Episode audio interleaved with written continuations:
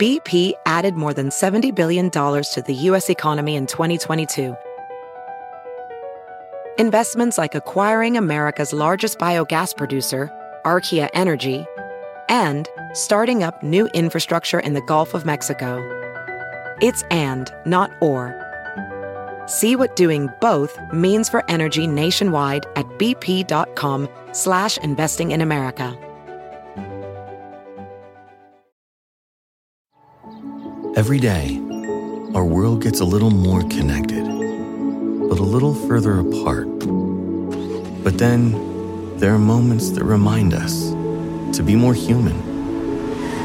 Thank you for calling Amica Insurance. Hey, uh, I was just in an accident. Don't worry, we'll get you taken care of. At Amica, we understand that looking out for each other isn't new or groundbreaking. It's human. Amica, empathy is our best policy. Oh man, it is a whole new era of the Dunc'd On NBA basketball podcast because the NBA in its infinite wisdom, probably fair, uh, I would say this is a good change overall, but man, did they make picking all NBA a lot harder now, I, I don't know about you, Danny. I we say this every year, but this seemed like a different animal picking that third team All NBA than I've ever experienced before. It definitely was different, and I think that the looser structure, there are no positions for All NBA, made made certain parts of it feel really different. Um, I will say that for those of you who've listened a long time, my my philosophy differences within the realms that are allowed by the NBA now for all NBA and, and MVP are going to hold a little bit. But I, I want to start briefly with, for those who are less familiar, just a short summary of what this is and what this is not. Most important thing that this awards podcast is not is predictions. This is not where will things be in April, May, and June when these awards are given out. This is not reputational. This is not anything else. This is if the season ended today for whatever reason, who would we be giving these awards to and why? And that's the second important component is it's not who we think our colleagues are going to pick. It's not who we think would win MVP right now if there was uh, the normal voters voting at this exact moment. You know, this is not the Tim Bontemps straw poll, which is very valuable, but it is a different thing. And similarly, it is not a prediction of who we think our colleagues will pick at the end of the season. This is who we think is deserving. And presumably you're listening to this podcast because you want to hear what we think, not what we think other people are going to think. So that's why we do it this way. What else can we talk about here as far as our overall philosophy since this is the first time we're doing awards this season? So the NBA has put in new restrictions for many league awards in terms of games played, and the line is 65 out of 82. And so what I did was I included players who would not be eligible right now. When a player is ineligible at, in actuality, when they have missed 18 games, then I believe you and I have agreed that we will remove them entirely, just on the idea that they are mathematically ineligible, thus they're not kind of worth it in the exercise. And then I have included, I will mention my also considered, so you can theoretically slot into those spots should that be the case. It's just hard because the purport, the relative proportions of the season are so much smaller because, you know, we were only through X number of games for each one of these teams. So, like, for example, Devin Booker would be ineligible if you scaled this out right now, but if he plays a reasonable portion of the rest of the season, he would be eligible. So I considered him for all NBA. But as always, the amount you play matters a lot for MVP. Yeah. And for some people, for all NBA, not for others. but not for I, me. I think, uh, yeah. Well, so, so, right.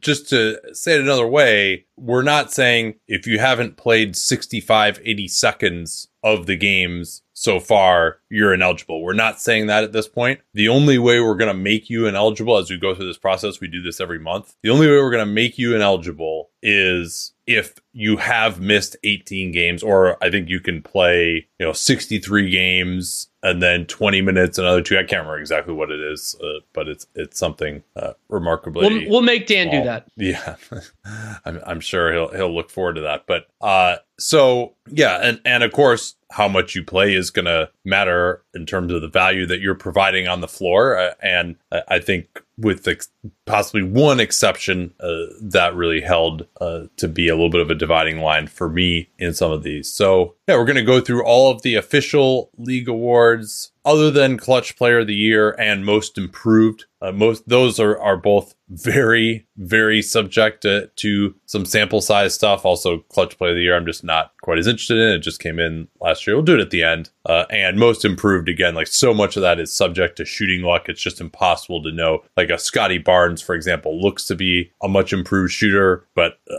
it's also we're talking about especially because the season kind of started a week later this year because everything got moved up a week or i guess moved back a week so we're really only working with like five weeks of data here not Sure. loving uh trying to do most improved so we'll, we'll do that at the end when we really get a sense uh, of who has improved the most so Well, and and I'll mention Yeah. that we will do some of our own awards. So we will we'll go to those Oh, yeah. mostly towards the end. That includes sophomore of the year, not executive of the year, and then some other kind of bigger picture things. Well, the biggest uh, of big picture awards is the MVP of the NBA. And what is your criteria for this award? You do it any any differently than maybe some people would? I don't think too dramatically. I will say that it's you know the player who had who I think had the largest positive impact on their on their team winning. That means I try to minimize benefiting or punishing players based on the quality of their replacements. That is something there have been years like Steph Curry, for example, has been really propped up in other years because his backups have been so bad. Or or there are teams that do, you know, bench mobs or various other things there. And one other two other things. So one is for individual dominance, I value offense more than defense with you know in in the regular season with some exceptions especially the ability to consistently create good shots for yourself and or others and so like i'm going to lean heavily on Seth Partnow's total usage. That is a combination of scoring, playmaking, and turnover usage. I personally find it the best overall statement of how large a player's role within their team's offense is. I think it's extremely useful for that. And so I'm going to focus more like so for example, we're going to talk a lot about offensive ratings for certain players here. I'm not you're not going to hear me mention too much about oh, this is what they are when this guy's off because that is more dependent on other factors. Now, it is a data point. I just don't think it's as useful a data point. Yeah, and particularly not as much early in the season when uh, the vagaries uh, of shooting luck uh, can be even more pronounced. So EPM is uh, the one one number advanced uh, stat that includes on off that we'll be considering this year. That seems to be very prone uh, to shooting luck. Like there's one player who I, I think is really being hurt uh, in EPM, and that just uh, isn't justified uh, to me. And, and a lot of that is because of the shooting luck. RIP to Raptor. Hopefully that'll be back someday soon, uh, or we'll have to find another one number metric. Uh, it's really a shame that uh, all the people who come up with those end up like working for teams or or uh, having something else happen. to them. So we, we always the process of finding a new one that we believe in it can be difficult. Uh, the other thing that I'll say too, and I think I can articulate this a little bit better with a piece that Seth wrote. I think it was last year for the Athletic, basically saying that the more games you win, the harder the wins come, right? Because you think about, all right, Yeah. you win half your games, you could theoretically just beat all the teams that are in the bottom half of the league, and that gets you to 41 wins. But every win you get above that, now you got to beat a 42 win team, then you got to beat a 44 win team, then you got to beat a 45 win team, etc. And so if you're going to get over 50 wins, then you have to start beating some of the league's best teams. So we'll see a lot, eh, and particularly with the on off as well. There are a lot of candidates who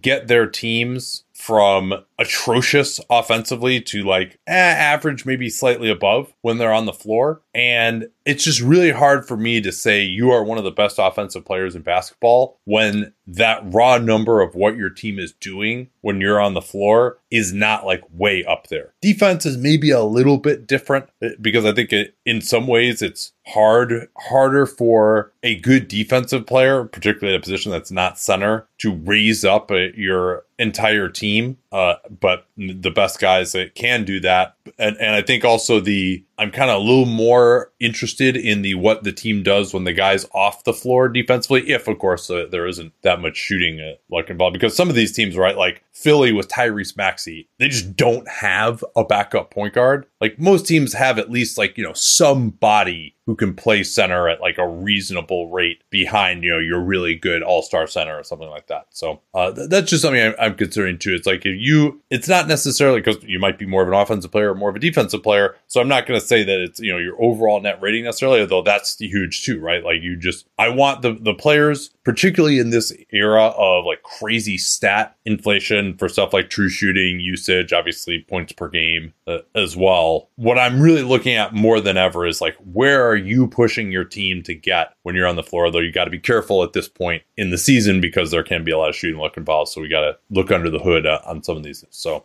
that's just a, a general philosophy here. When you hear us talk about that stuff, you can kind of keep that in mind. Um, I had one other thing I want to talk about. You got any more preamble? No, I'm good. Okay, so a lot of these stats we're going to give you, the league averages, I think, are very important to keep in mind just for context here. So your league average true shooting this season is 57.6%. That is a pretty darn massive number.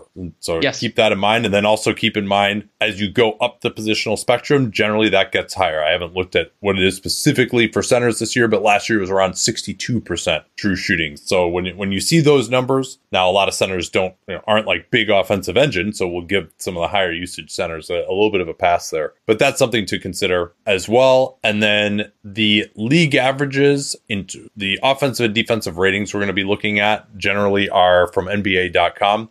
So I'll give you the league medians for those. So you can't quite do median because there are 30 teams. However, your number 15 offense right now is the Golden State Warriors at a 113.7, and your number 15 defense is the Sixers with a 112.7. So basically, right around 113 is your league median uh, on either side of the ball. Every day, our world gets a little more connected, but a little further apart. But then, there are moments that remind us to be more human. Thank you for calling Amica Insurance. Hey, uh, I was just in an accident. Don't worry, we'll get you taken care of. At Amica, we understand that looking out for each other isn't new or groundbreaking. It's human. Amica, empathy is our best policy. At Bet365, we don't do ordinary. We believe that every sport should be epic. Every goal, every game, every point, every play. From the moments that are legendary to the ones that fly under the radar. Whether it's a game-winning goal in the final seconds of overtime or a shot on the goal in the first period. Whatever the sport, whatever the moment. It's never ordinary at Bet365. 21 plus only. Must be present in Virginia. If you or someone you know has a gambling problem and wants help, call 1-800-GAMBLER. Terms and conditions apply. All right, MVP, who you got? I had a I don't always I don't always go into kind of tier detail for MVP, especially this early, but I did have a two player top tier, and those two in not order yet um, are Nikola Jokic and Tyrese Halliburton. And the argument in favor of it being those two and then everyone else is they both have a massive role within their team's offense, and both of their team's offenses have been unbelievable when they've been on the floor. All right. Well, I had Jokic by himself in his own tier. I thought it was a, a very obvious pick. Uh, so let's uh, let's make the case for Halliburton then. Tyrese Halliburton has the second largest role per Seth Partnow's uh, total usage in the entire NBA, or at least in the universe of players we consider, 52%. That is gargantuan. And he is materially a worse defensive player than Jokic. He does play a less important defensive position. So that's why I, I'm fine with that part of it. You know, I, I will acknowledge that. And I'll tell you, since you had him in separate tier, that I had Halliburton two and Jokic one. But Halliburton's individual efficiency is incredible 67% true shooting. He's making 45% roughly of his nine and a half threes per 36 minutes. I brought up in the last 15 60 that depending on where this goes, it could end up being the greatest shooting season by somebody not named Stephen Curry in the history of the NBA.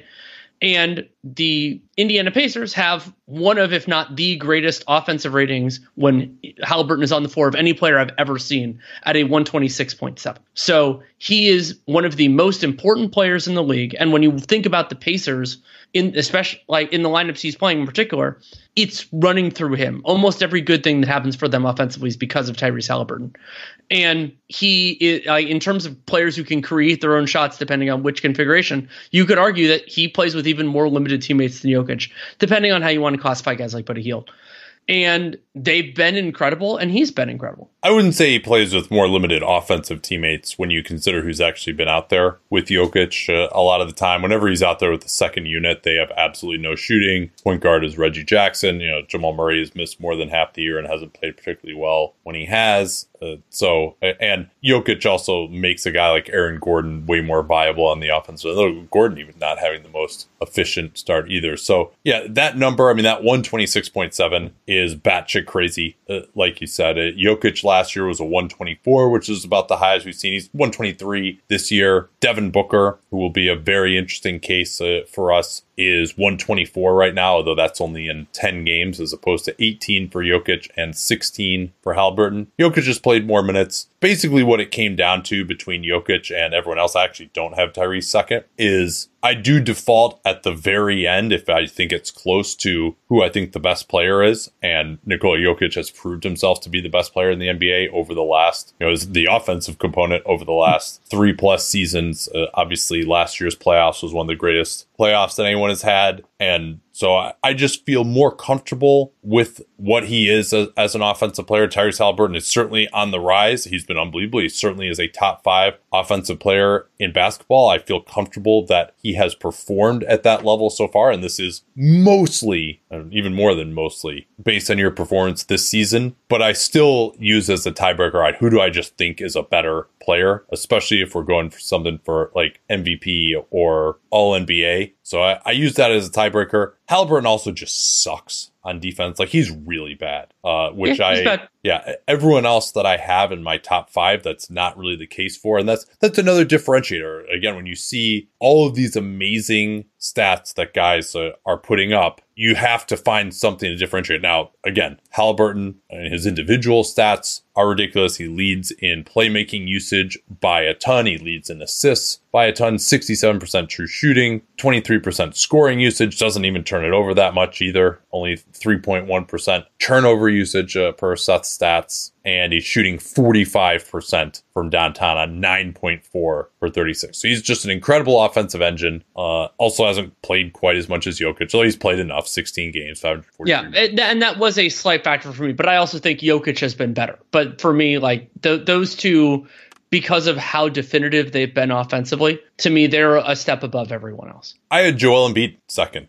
Um, it's very odd to me that it, it seems like, and it's kind of enjoyable actually. The in-season tournament has taken up a lot of the discussion that would already be focused uh, on MVP. Uh, Joel Embiid is second in the NBA in estimated plus minus, uh, 6.5 offensive EPM, and now Halliburton is 9.1, but he's also a negative 2.4 on defense. It's which watching the film, I do buy it. Like uh, those numbers mean more to me. Well, I actually really see it on film. I, I partially buy it. I mean, him being a negative 2.4 and Luka being a negative 1.2, like that to me is a little bit, it's it, that's be, a little bit beyond the pale for me. Yeah, it's. I, I mean, that's a, him and Luka defensively is a tough call. Uh, yeah, exactly. But but arguing L- arguing Luka isn't as bad as him, but he also plays a more important position, like higher up on the positional spectrum. So how, how do you parse that? It can be difficult. But yeah, they're, yeah. they're both terrible. I, I mean, I get that. So they're you kind of yeah. uh, again, I'm oh 2.4 versus negative 2.4 versus negative 1.2. Like it's neg- It's definitely in the negative. Deserves to be yes. negative. And uh, and like so, yeah. but I'll actually I'll make this point now. Like so, for example, the difference between um, EPM and again, no no single ranking is gospel. EPM believes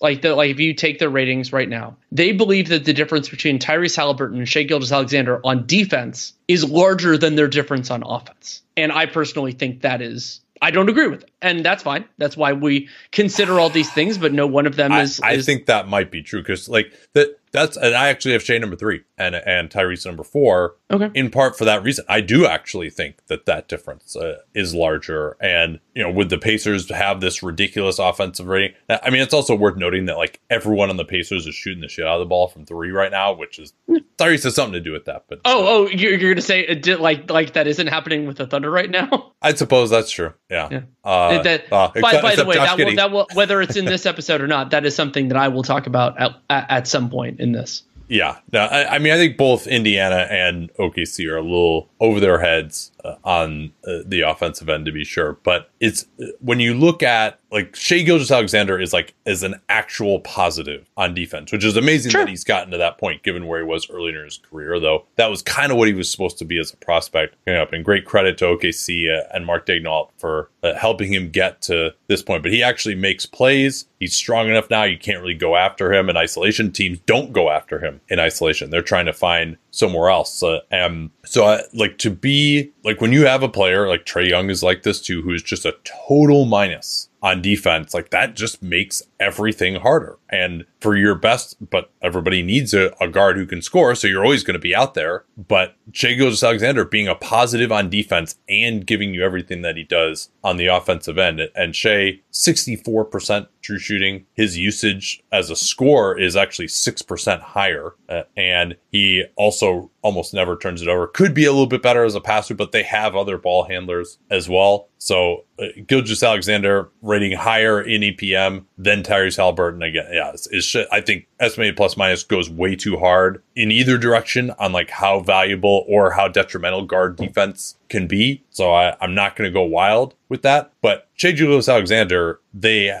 have a 106.6 defensive rating when he's on, on the floor. And it definitely gets a lot worse uh, when he's off. And that's uh, some of that. Uh, I haven't looked under the hood at that specific number too much. But the Thunder are a good defensive team. He's a big part of that. And I do think he's in the same league as Tyrese Halliburton uh, offensively, even if he's not quite at that level. So I, that's why I had Shai, I had those guys splitting hairs. But I, I should get back to Joel Embiid because he's, where is he for you? Oh, he's third. Um, okay. he's third. He's the he's the top of tier two, and Embiid has a huge role. Sometimes we lose this. He has a huge role within the Sixers offense. I mean, his total usage, he's at fifty percent, basically the same as Jokic. They get there very differently because Embiid scores more and he turns the ball over more, um, but he doesn't do as much passing.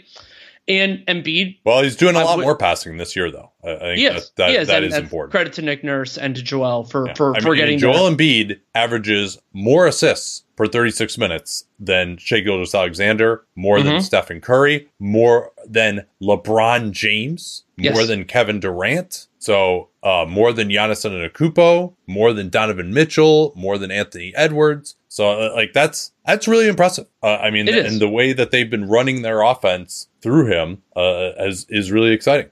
It is, and and Embiid has also. I, I wouldn't say he's had a superlative defensive year, but I do think that well, he has done well. well. Ah, I- I've, I've we'll talk more about that as defensive player of the year. I will spoil this and say that Joel is in consideration for number three at defensive player of the year uh, for me. His rim protection numbers are very strong this season. Stronger than they have been, yeah. So he he's done well. So I mean, and if we were doing, if this were player rankings, and it's this is one of the bigger differences between the two of us philosophically.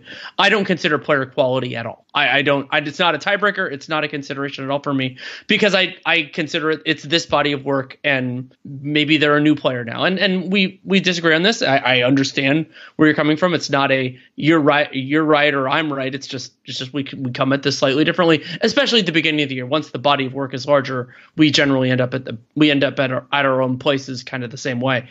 So Embiid is, is third. He's having a wonderful year. And and I mean, for me, we we have the agreement that Embiid and Jokic are not in the same tier because Jokic has this not only I mean he does have a slightly larger role within the offense, but their offense has been better and been better by enough. And you think about not only the context of the role, but also the surrounding talent and like Jokic is what makes the whole thing work, especially considering how much time Jamal Murray has already missed this year. And Joel Embiid is a wonderful offensive player. They have Tyrese Maxey. They have some other stuff that can make it work. Like I, I think Philly's surrounding talent offensively is better. I, I mean, Joel, 121 offensive rating when he's on the floor. And like, yeah, like Tyrese Maxey's having a really nice season, but I mean, they have four players on their team for, for most of the year, right? Uh, They don't have like great offensive players around him. And like, yeah, his Yeah. improved playmaking uh, has been pretty big, and he's you know I, I think he's he's not in the, at the level of a Shai or a Halliburton as an offensive player, but this is like the best that they've looked offensively. And he basically has taken on, you know, Maxey has taken on some and Embiid has taken on the other half essentially of what James Harden's playmaking was for this team last year. So the advanced stats are there. Uh, I think that, and also his track record is there. So I, I think when you just look at the overall statistical resume, like I think he is like pretty solidly second uh, to me. And you, know, you look at the net rating plus 8.9 when he's on the floor. Uh, so I, am uh, which is one of the better numbers, but not, you know, there are definitely some people well into double digits here, which we'll talk about. So yeah, I'm, uh, I'm going to ride for Joel here. It's, it's curious to me, just because of the rise of Maxey, everyone's just been taking what Joel Embiid is hmm. doing this season for granted. It's odd. I agree. I, we're in firm agreement on that. I mean, I have Joel Embiid third and, and think that he is the best of this group. We just because we've already been talking about him, I have Shai Gilgeous-Alexander fourth. So like we're, we're largely in, in the same place there. And yeah. then, well, so so who else is? Let's just go through who is like in consideration here for this top five. Because uh, one of the nice things about this is we can fold this right into uh, All NBA now since we're positionless. Yes, we can. And so I had three other players that I considered not only for this, and they will fill prominent roles in All NBA as well. Unsurprisingly, uh, I'm not going through necessarily in order, but um, you brought up LeBron James earlier in terms of assist rate. LeBron is having an awesome season. He does in part because of how the Lakers offense work. He has a smaller role within the Lakers offense. And we've talked about this about how sometimes he coasts a little bit and lets other guys do it. So he's, you know, if we're using EPM or if we're using the Lakers just overall offensive numbers are materially below a lot of these other candidates. Like they have a 115 roughly offensive rating when he's on the floor. That is the same level as Steph Curry, someone we haven't mentioned so far in the MVP conversation, but that is well below Shai and Halliburton and, and all those type of guys. But yeah, LeBron, LeBron not he's, only he's just he, he's as efficient as ever, more efficient. Uh, in fact, yes. like his jumper is back this year, which really helps. Uh, but yeah, he is, uh, and part of this is the way their team is structured, but part of it is just that he doesn't have the energy to play this way. Uh, but LeBron is, lar- you know, when you think of what he did in that championship year when he was basically the point guard, uh, he has been kind of gradually ceding playmaking duties uh, elsewhere uh, as time has gone. He's also playing a shit ton of minutes, hilariously. He, he too. Yeah, uh, but yeah, though- I mean, the big thing shooting 38% from three this year, also 82% at the rim. Wow. that would be wow. a career high. And he also has actually been uh, shooting really well from floater range. That that might drop off. I'm not sure I buy the 38% three point shooting either necessarily. But uh, the other nice thing is he's totally cutting out the long twos, uh, and he's getting to the rim more than he has since uh, since the championship season. So that that's how you get to this uh, the efficiency that he's had. He's still you know is really good at attacking the basket in transition, but I, I just watching him, he's not the half court offensive force that he was in prior years. Understandably so. Understandably so, and and we're in agreement there there. Um, another player worthy of consideration is Luka Doncic. Luka, as often the usage playmaker like role dynamo 53.2% total usage is the highest of any player that we will consider Notable that not only is the Mavericks offense not at the quite the heights of these others, 116.8 is, is very good, but it is not like a Jokic or, or a Halliburton level. But also, this is a consideration, not a definitive one because we're dealing with such a small sample size. They've not only had a better offensive rating when Luka is off the floor. One of the things, and this goes back even to a longer discussion we had years ago about DeMar DeRozan and Zach LaVine, the Mavericks have a better offense offensive rating. Let's put it that way, not say qualitatively when Kyrie Irving has been the sole creator on the floor, 123.5, than when Luka has been on the floor, 115.5. And so, like, yeah. the argument L- Luka without Kyrie, Luka without Kyrie, exactly. Yeah. And so the the argument is not that like that Luka is a bad player or that Luka is anything is anything else, but the argument that like at times he isn't the best offensive player on his own team, and it's sort of the equivalent of actually I don't really have a right line here where he's taking a lot of these possessions and like he is doing them well. Like individually, he's you know 62% true shooting is very good. Um, and he's making a ton of threes this year. He's at 39%, taking 10 per 36, which is the second highest attempt rate of anybody who's even in the fringes of the MVP candidate candidacy list. So the idea that Luka is doing extremely well, he is extremely important, and he's also like one of the worst defenders on this list. I wouldn't say he's the worst. That's Tyrese Halliburton, but going there. So like Luka firmly in contention for me here. Maybe I am to draw a tier line. I haven't decided all the way yet. Every day, our world gets a little more connected, but a little further apart. But then there are moments that remind us to be more human. Thank you for calling Amica Insurance. Hey, uh, I was just in an accident. Don't worry, we'll get you taken care of. At Amica, we understand that looking out for each other isn't new or groundbreaking. It's human. Amica, empathy is our best policy. At Bet365, we don't do ordinary. We believe that every sport should be epic. Every goal, every game, every point, every play. From the moments that are legendary to the ones that fly under the radar. Whether it's a game-winning goal in the final seconds of overtime or a shot on the goal in the first period. Whatever the sport, whatever the moment. It's never ordinary at Bet365. 21 plus only. Must be present in Virginia. If you or someone you know has a gambling problem and wants help, call 1-800-GAMBLER. Terms and conditions apply.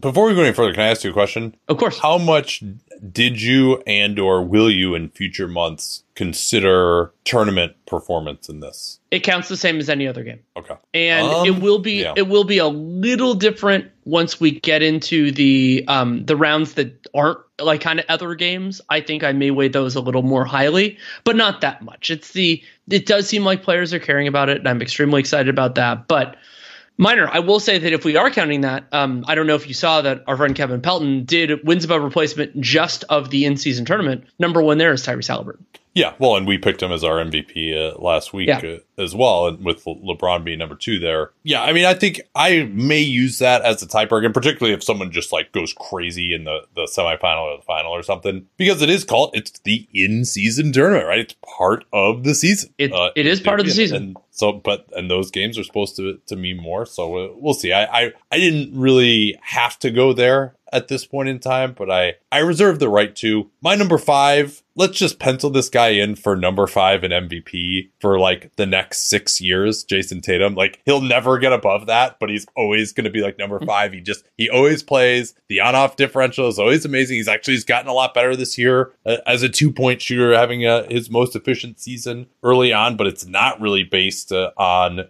great three-point shooting. Thirty-six percent. It's a little better than it was last year, and but sixty-two percent true shooting now, thirty percent usage. Uh, not doing as much playmaking because they have uh, all these other guards uh, who do that. Does turn it over a little bit more than you would like, but he also, you know, like clockwork, plus 11.6 net rating when he's on the floor. Uh, they are actually worse defensively when he's on the floor, but I don't make anything of that. He has enough of a track record to know that he's good. They're a 118 offensive rating when he's on, 106.9 when he's off, which it doesn't matter how much talent they get. That's just like always going to be the case for the Boston Celtics. But in this case, though, like they do have plenty of other talent. You can't just be like, oh, they just have no other good players besides him. But like he clearly has made a difference for them uh, through many, many other iterations of very talented basketball teams. So I, I think it, hmm. I still, I just don't, you know, as you watch him, he's just, he's not good enough to get to like into that absolute exalted top level, but he's just like pencil him in as the fifth best regular season player in basketball for the next six years. I have Tatum and also considered, and he deserves a place there. Having such a smaller role relative to his competitors here is Yeah. When you're talking notable. about the passing, because yeah, he's yeah, I mean, his, his total usage is, total is below usage, yeah. 41%. And every other player that we've discussed, LeBron is the lowest at 43.8.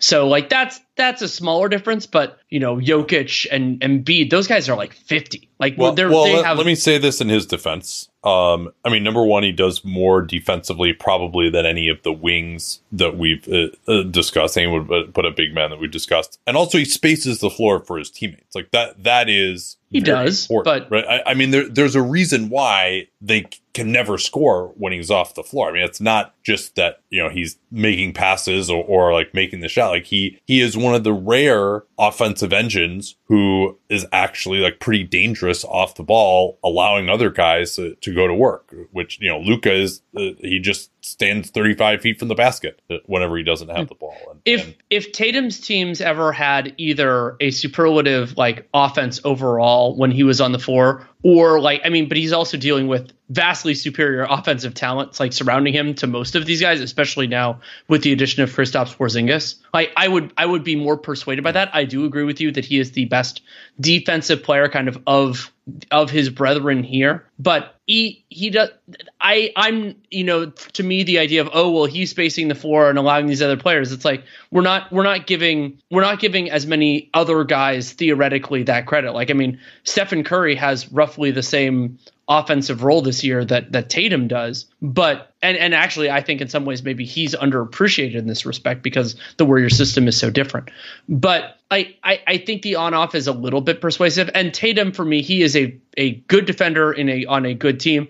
I don't think he's the reason why the Celtics have a strong defense when they do. He is a reason, and I think you know you get a little bit of that though. We're dealing with small sample size that the Celtics defensive rating is worse when he's on the floor than when he's off. And that's to me is, is an indicator that he is an important cog, but not the cog. And you could argue that there isn't the cog in the Celtics. That's why part of why you and I have I believe, never picked a Celtic to win Defensive Player of the Year in this run. No, that's true, and, and I'm they do have a, an, incre- an incredible defense. They're the best defense uh, in the league, uh, um, I would say. Uh, but but uh, I want to mention one more one more yeah. player who I haven't also considered. Who I, I will say I partially put him and also considered just so I can mention some of this.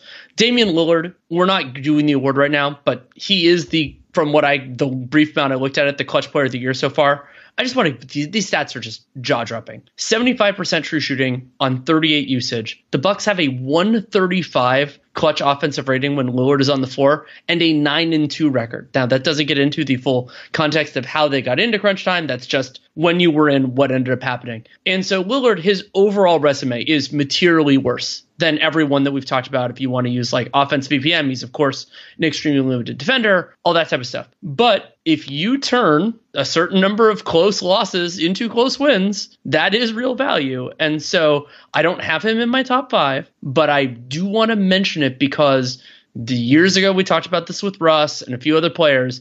And I mean, there was an argument for DeRozan in time that I didn't find as persuasive as other things, but that is incredible.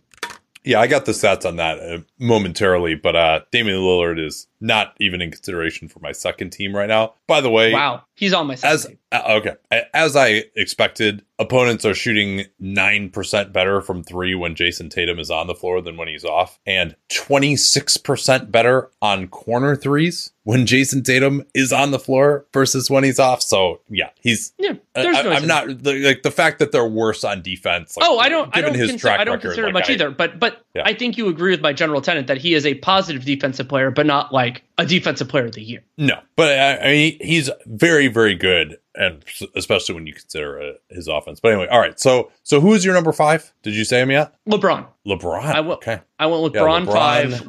Luka. Right. Luka six. Yeah. Okay. Yeah. Le- LeBron the fact that he just hasn't been able to boost his team to those like crazy high levels uh, offensively and i don't think he's like some huge positive on defense on a night to night basis uh, at this point. Uh, that's a I, I had to have him a, a little bit lower. Um yeah luka and steph were like kind of six and seven for me getting into all nba second team. So my uh, all nba first team and top five most valuable player is jokic Embiid, Shai, Halliburton, and Tatum, and your top five was the same as my top five for MVP: Jokic, Halliburton, Embiid, Shai Gilgeous-Alexander, LeBron James. So I did draw a line between that five and this next group because you just start to get into these guys having some more. It's like with Luka, he's definitely a solid second teamer. I mean, the individual stats are amazing. He's having, I think, his most efficient season. A lot of yes. that is from hot shooting from three, but he's taking a billion of them. Uh, defensively, he has struggled quite a bit this year. Their defense uh, is bad, and he's a, a fairly large portion of that, uh, despite the fact that they also don't really play any any creators other than him and Kyrie. Like the fact that they just have to cover up for him uh, in particular. And yeah, with Luka, they're a good offense, but yeah, that on on court offense rating 116.8 is it's okay. I, I, in this company, when you've got a Halliburton with Indiana scoring 10 points per 100 more, uh, and Halliburton has been more efficient individually, like he doesn't score as much. Luka's not hasn't been as good uh, inside the arc this season. So uh, we'll we'll see how his his season evolves. Uh, I think they started off really well. They have been better in the clutch. Like he would be up there in that metric uh, as well. So that he's solidly on second team to me, but wasn't in serious consideration uh, for first team to me. Like there just wasn't anything like absolutely eye popping about what the Mavs are doing when he's out there. Totally fair. And that's a part of why he's sixth for me rather than somewhere higher, even though he has the largest role within his team's offense of anybody in the NBA. But I want to transition to somebody who is eye popping that we didn't bring up for MVP for a completely justifiable reason, which is he's played roughly half the games, a little bit around half the minutes of everybody else. And that's Devin Booker. Booker another player with an incredibly large role within his team's offense, 51.3. That is only below of the guys we've discussed. Luka Doncic and Tyrese Halliburton. That's above everyone well, and, else. And that's insane, too, that he has gotten to that level. I mean, put it another way 9.0 assists per 36 minutes, 18.5% playmaking usage. Again, that is higher than Luka Doncic. Yes, I mean, that it is, is. That is higher than everyone that we're probably going to talk about, except for Tyrese Halliburton and Trae Young. Correct. And now and we're going to talk about Trae. not not very much. And Devin Booker, if you want to go to, well, how was the Suns' offense spending his minutes? They've been superlative. That 124.1 offensive rating is a little bit above. It's a little bit above Jokic, and it's a little bit below Tyrese Halliburton. So, to me, the argument that Booker has been at like the third bet, the third most valuable offensive player in the league is completely fair. He has he is a superior defender, even if the playoffs overstated. Like he's not as good defensively possession by possession now as he was in the playoffs last Particularly year. Particularly since he takes on an ever growing offensive load. Exactly, and and Booker also it, it's such a fascinating subplot with him paralleling his now teammate Bradley Beal that like we would have thought if he's this incredibly efficient like this incredible offensive force it would be as a shooter and he is making 40% of his threes but only taking 5.3 per 36 minutes which is a lower attempt rate than most not all of the players that we've discussed so far it's that he's become a wonderful playmaker. He's become a talented two-point finisher. And so for Devin Booker I I didn't feel comfortable having him on my first team. I and he is technically ineligible. If you did the 65 80 seconds stuff he would be ineligible right now but he has plenty of space to still be eligible. Hopefully he plays enough of the year because it would be this is part of why i you you said that you were okay with it. I hate the new rules is the idea that i consider all nba to be a version of a time capsule. And i'll just get briefly on this stuff now. We don't know where the season's going to go but if devin booker plays at this level and misses just enough games I consider All NBA to be telling the story of the season. And if Devin Booker is not a part of that story, they're telling the story wrong. Yeah, well, we'll see where the Suns end up. But yeah, they're plus 11.5 when he plays, negative 2.5 when he's on the bench in terms of their overall net rating. And, and as I noted, I, I think even Nikola Jokic's and Denver's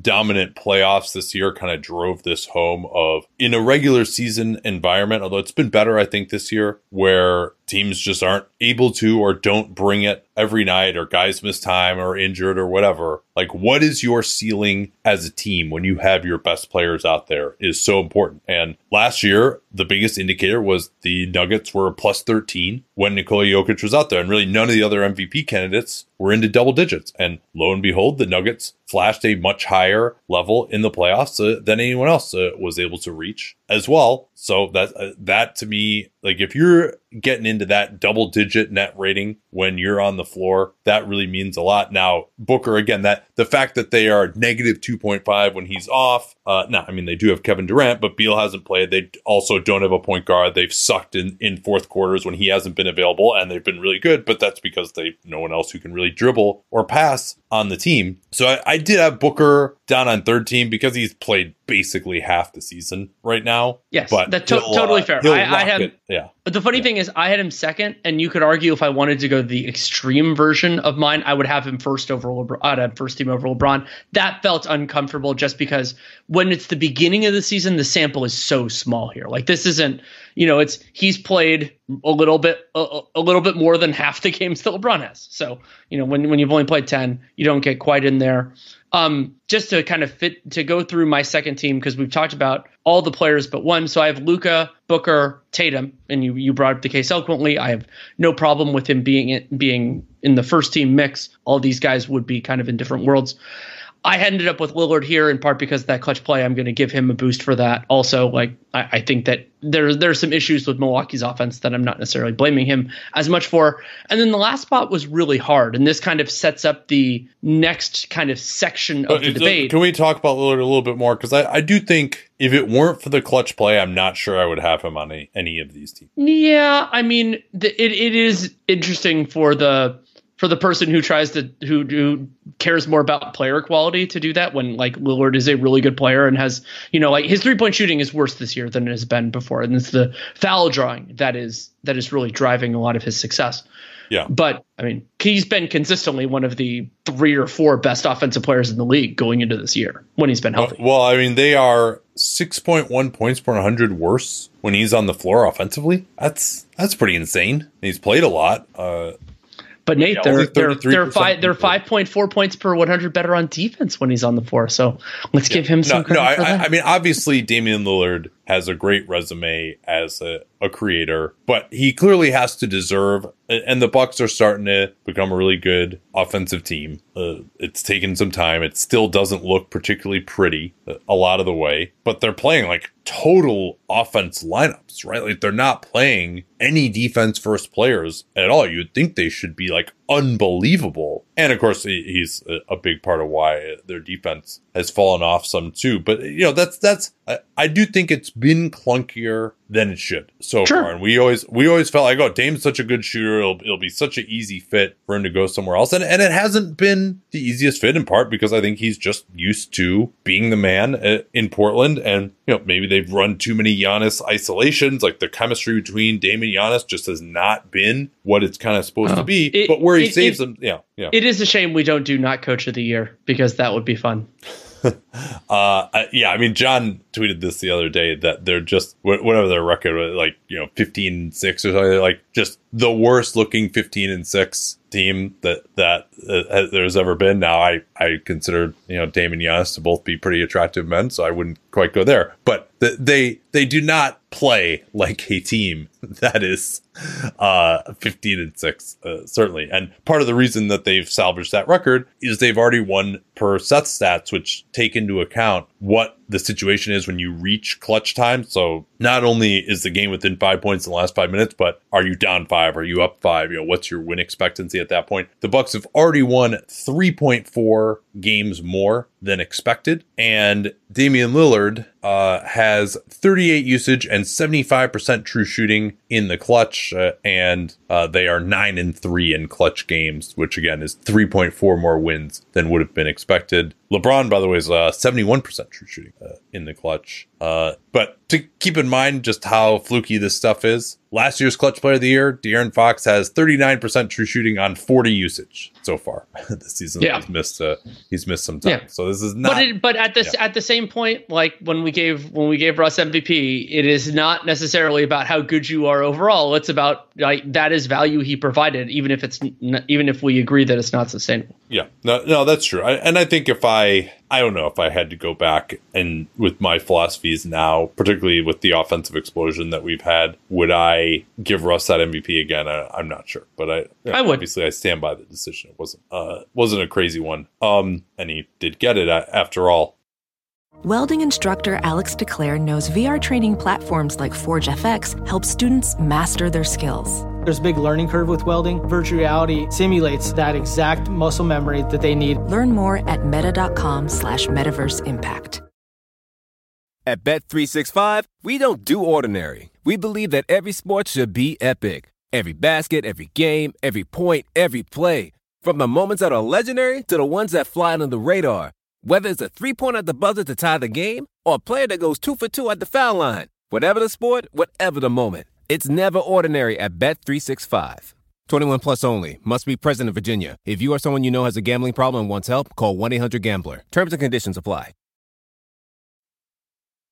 So yeah, so that that's where I have Lillard. Um, did you? I think I interrupted you there. Did you finish out your second team? Uh, no, I didn't because I thought this was a transition point into talking about a group that I I don't necessarily agonize over parsing this early in the year. So for me, the next three in some order were Kevin Durant, Stephen Curry, and Giannis Antetokounmpo. And I think they've all had kind of similar overall impacts. They've each disappointed in certain respects so far this year. There's the anomaly of like some of the like it, which is toned down a little bit with um, Chris Paul's absence of like the Warriors being better, you know, net ratings wise when Steph Curry's off the floor. Giannis, it's the like some of the efficiency stats have been, you know, like the weird shooting that he's been having, and um, and then with KD, it's it's in part the missed time. Like actually, he hasn't missed that much time, but no, it, you know, and, he's been he's been outshined by Booker. I guess we'll put it that way. So yeah, he also plays up, 37 minutes a game, which is third uh, on this list uh, yes, behind Tyrese Maxey and Jayson Tatum. Correct. And so I ended up with KD as the last guy on this group, but Curry and Giannis, I think, are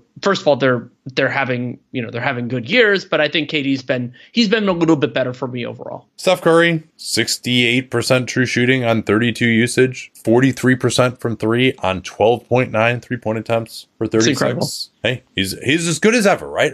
And but the problem is, it's just, and this is the case a, a season ago as well. The numbers are not coming out as crazy good offensively. They're 115 offensive rating when he's on the floor. And yeah, that drops to 109 when he's off. Uh, they are much worse defensively when he's on the floor. And it's gotten to the point where two years ago, I thought he actually was a positive, particularly when you consider guard to our number one scores. That's no longer the case, I, I think, at this point. Like, I think it's he's d- just a subtle physical slippage. He just fouls a lot more. Like, teams go after him more. Now, it doesn't help that they've played a lot of lineups where he has to like actually guard a real player, right? Like Jake Klay Thompson can't chase people around if he's playing with Chris Paul. Like that's not necessarily what he's going to do either.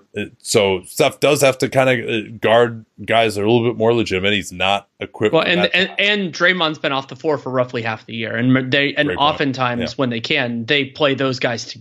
So Curry sometimes gets let's call them reputational benefits uh, defensively, whereas yeah. Draymond. But, but the biggest thing I'll the biggest thing I'll point out, and this is we see more of the Warriors than anybody, just because that's the team that we go to their games, is he just isn't get having the same effect on the team. And yeah, some of that is all right. We're going to play Draymond Green and Kevon Looney together. Well, that hasn't worked. Draymond Green, Kevon Looney, and Andrew Wiggins, who also can't shoot for the first month of the year. Right. That that's a I, I get it. That's a, a sinking shift that it's hard to lift up. But just watching it, he's not the same force in transition as he was still really good in the half court, but he does get flummoxed a lot by rim protectors. Uh, and teams are just, they're just not quite selling out as hard as they used to to deal with him. That it's opening up easy dunks at the rim as much. So it it well, used to be Steph can, Curry was like the Warriors with Steph Curry on the floor was uh, like right at the top of the league offensive rating. That just hasn't been the case the last couple of years. So it's just I, it's I want to throw one more thing. Top group, yeah, go ahead. Turnovers. Stephen Curry, yes, yes, high highest turnover percentage for him in years. Highest turnover rate per thirty six for him in well, years. Well, they got Chris Paul, so he felt like he had to compensate.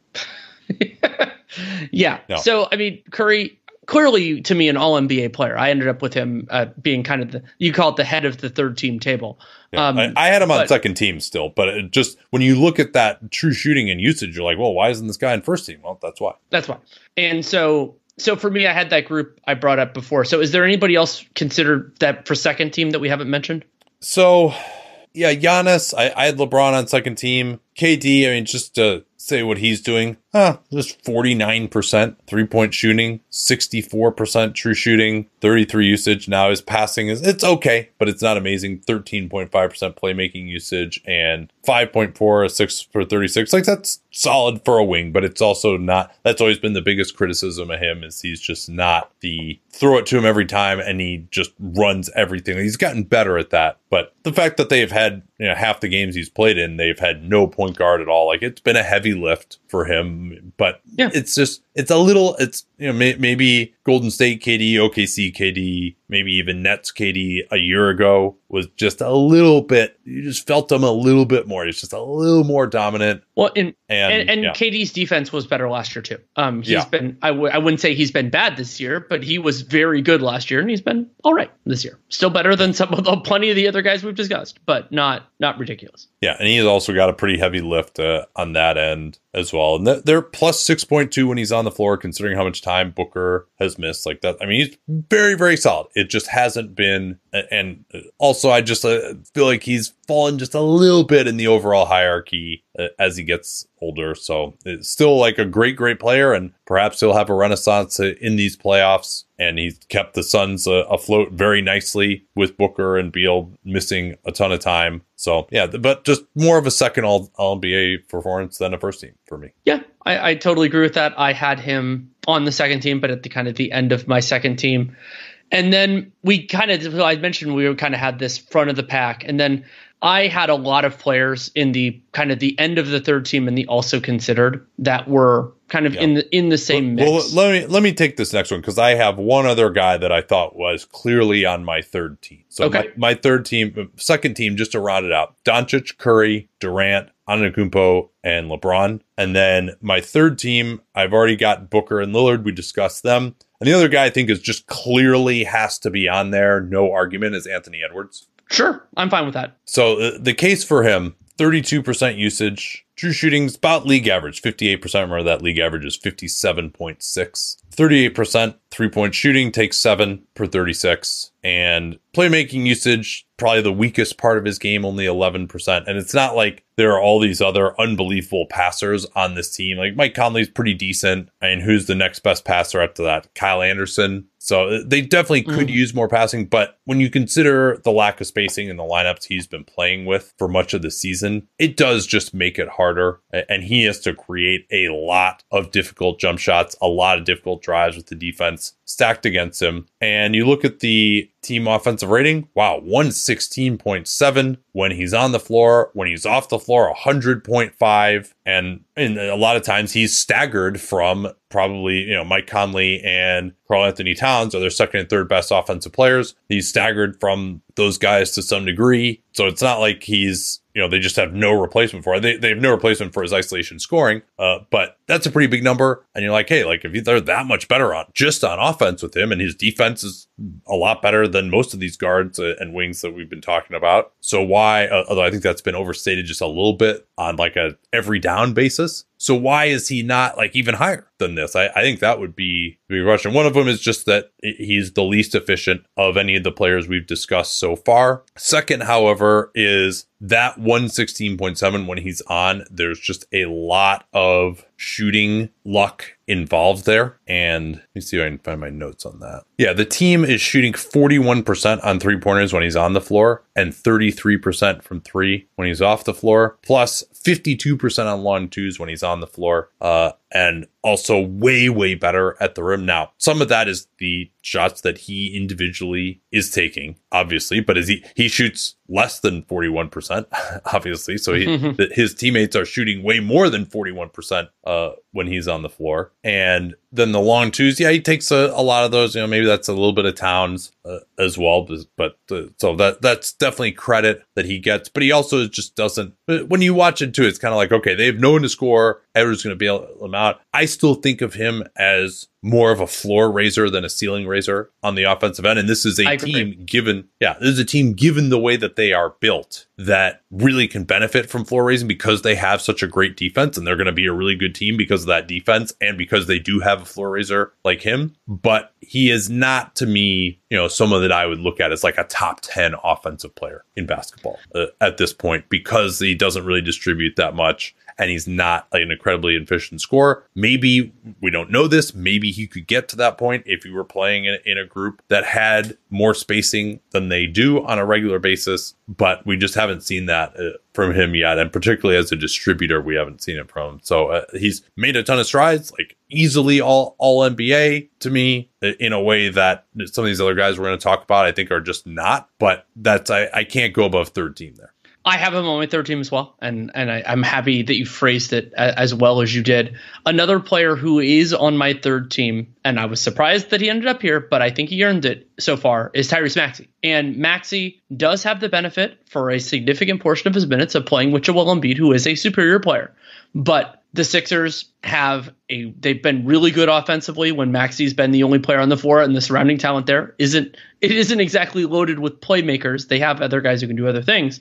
Um, Sixers have a wonderful 122 offensive rating when he's on the floor, and you go, well, yeah, what about Joel Embiid? It's it's a 119.3 including the glass version when Maxey's on the floor without Joel. So they've done very well. He has a large role within the offense in general. Like we're talking more in more in the realm of a lot of the players we're discussing. Like his I think he's at like 40, 41% roughly in Yeah, total about, usage. about the same as Jayson Tatum. yeah, about the same as Jayson Tatum. 43 uh, by comparison. You know, like KD is 46, Steph is Yeah. 42, LeBron's 44. So yeah, Sure. just a little bit below those guys. But and and the Sixers offense has been better both in the M- Embiid plus Maxey and in the Maxey only minutes. So for me, that was persuasive to get him above some of the other guys. But we're in the same realm. Like I, you know, I I, I wouldn't say he's in a different tier than some of the other guys that we'll discuss. So for me, Maxey has the case, and and while he isn't the best defender, he has taken some strides to move forward. And so I I didn't necessarily come into this expecting to have him on my All NBA team, but I do. he was right just left out uh, for me i would say and yeah that 122 when he's on the floor is very very good the other thing just he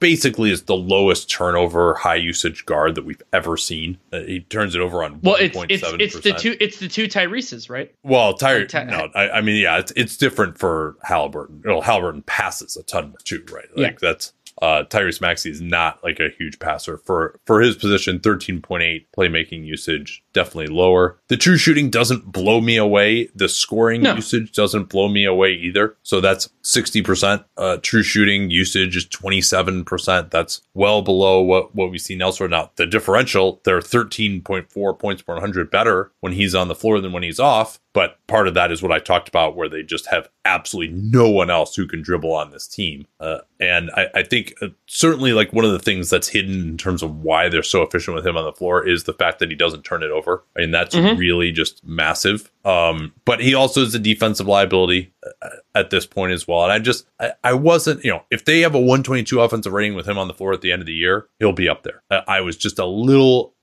I couldn't quite get there. There are just some other players, and this is this is when it started to get impossible for me, right? Because it used to be okay. I'm going to compare him to these other guards. Okay, the, a lot of them have similar stats, but at least they all kind of do the same thing, so it's easier to compare. How how are you going to tell me whether Anthony Davis or Tyrese Maxey is a more valuable player this year? Like, and it's not when it's at the absolute top, when it's most valuable player, you get uh, by definition when you get at the top of the league, you get more outliers. There's generally greater separation between players one and two or two and five than there is players 10 and 15. And this is why, in part, when we do top 10 players in the NBA, we kind of just go into more tiers at this point. So it's this is where I was just like, man, like I, and ultimately I kind of had to be like, all right, I, am I going to say that Tyrese Maxey, this is like his first season at this level? I just couldn't, I- I wanted to just kind of play it a little more conservatively at this point. If he keeps this up, and uh, they continue to perform this well offensively all season, then I, I'm uh, I- I will feel differently about it. I think, but I I, I completely I don't. I'm not going to tell you that he doesn't deserve to be there. I think any of 10 guys could be on this, you know, the kind of these 13 through 15 spots, 14 through 15 spots for me. I haven't even picked them yet. I still wanted to talk through. it. So it's funny. The other guy that you just invoked is the other player who made it my last spot. Not n- uh, not rigidly in order, but is Anthony Davis. And Davis much smaller role offensively than a lot of these gentlemen, but of course he has a much larger role defensively than a lot of these a lot of these players as well. He, you know, we're not going to step on the toes of the defensive player of the year conversation, but he is a much more impactful player. And in his individual offense, it's funny, AD is efficient, but now that he's basically playing pure center, 62% is roughly positional average. So it's not like he's incredible there, but Yeah. even but, though we but if said you he boost the usage a lot Exactly. more, Like that that's not something that centers typically do. Like I think the average Right. center usage is like 17, 18% probably. Yeah. So that you're kind of taking your 62% true shooting usage from percentages 18 to 28 or whatever his usage is, and you're taking that away from a guard who would be a lot less efficient. So it does Right. it does have old- value. It's Absolutely. more the guys who are just like play finishers at the center position. We're like, oh, 60% true shooting, Clint Capela. Like, congratulations. Like, all you do is dunk. It should be better. Correct. And for AD to be at that level as an offensive player, and then you think about what he brings on the defensive end, like to me, he he stood out among this group. Um, just kind of thematically to state some of the bigs that I considered in this area. Not that we had to, you know, that AD getting the spot meant that Alperen Sengun didn't get it or that Kristaps Porzingis didn't get it, but I, I did seriously consider both of them as well. They're having phenomenal seasons in different ways. Sengun being an integral part of the Houston Rockets' defensive success, even if it is partially fueled by opponents missing a billion threes.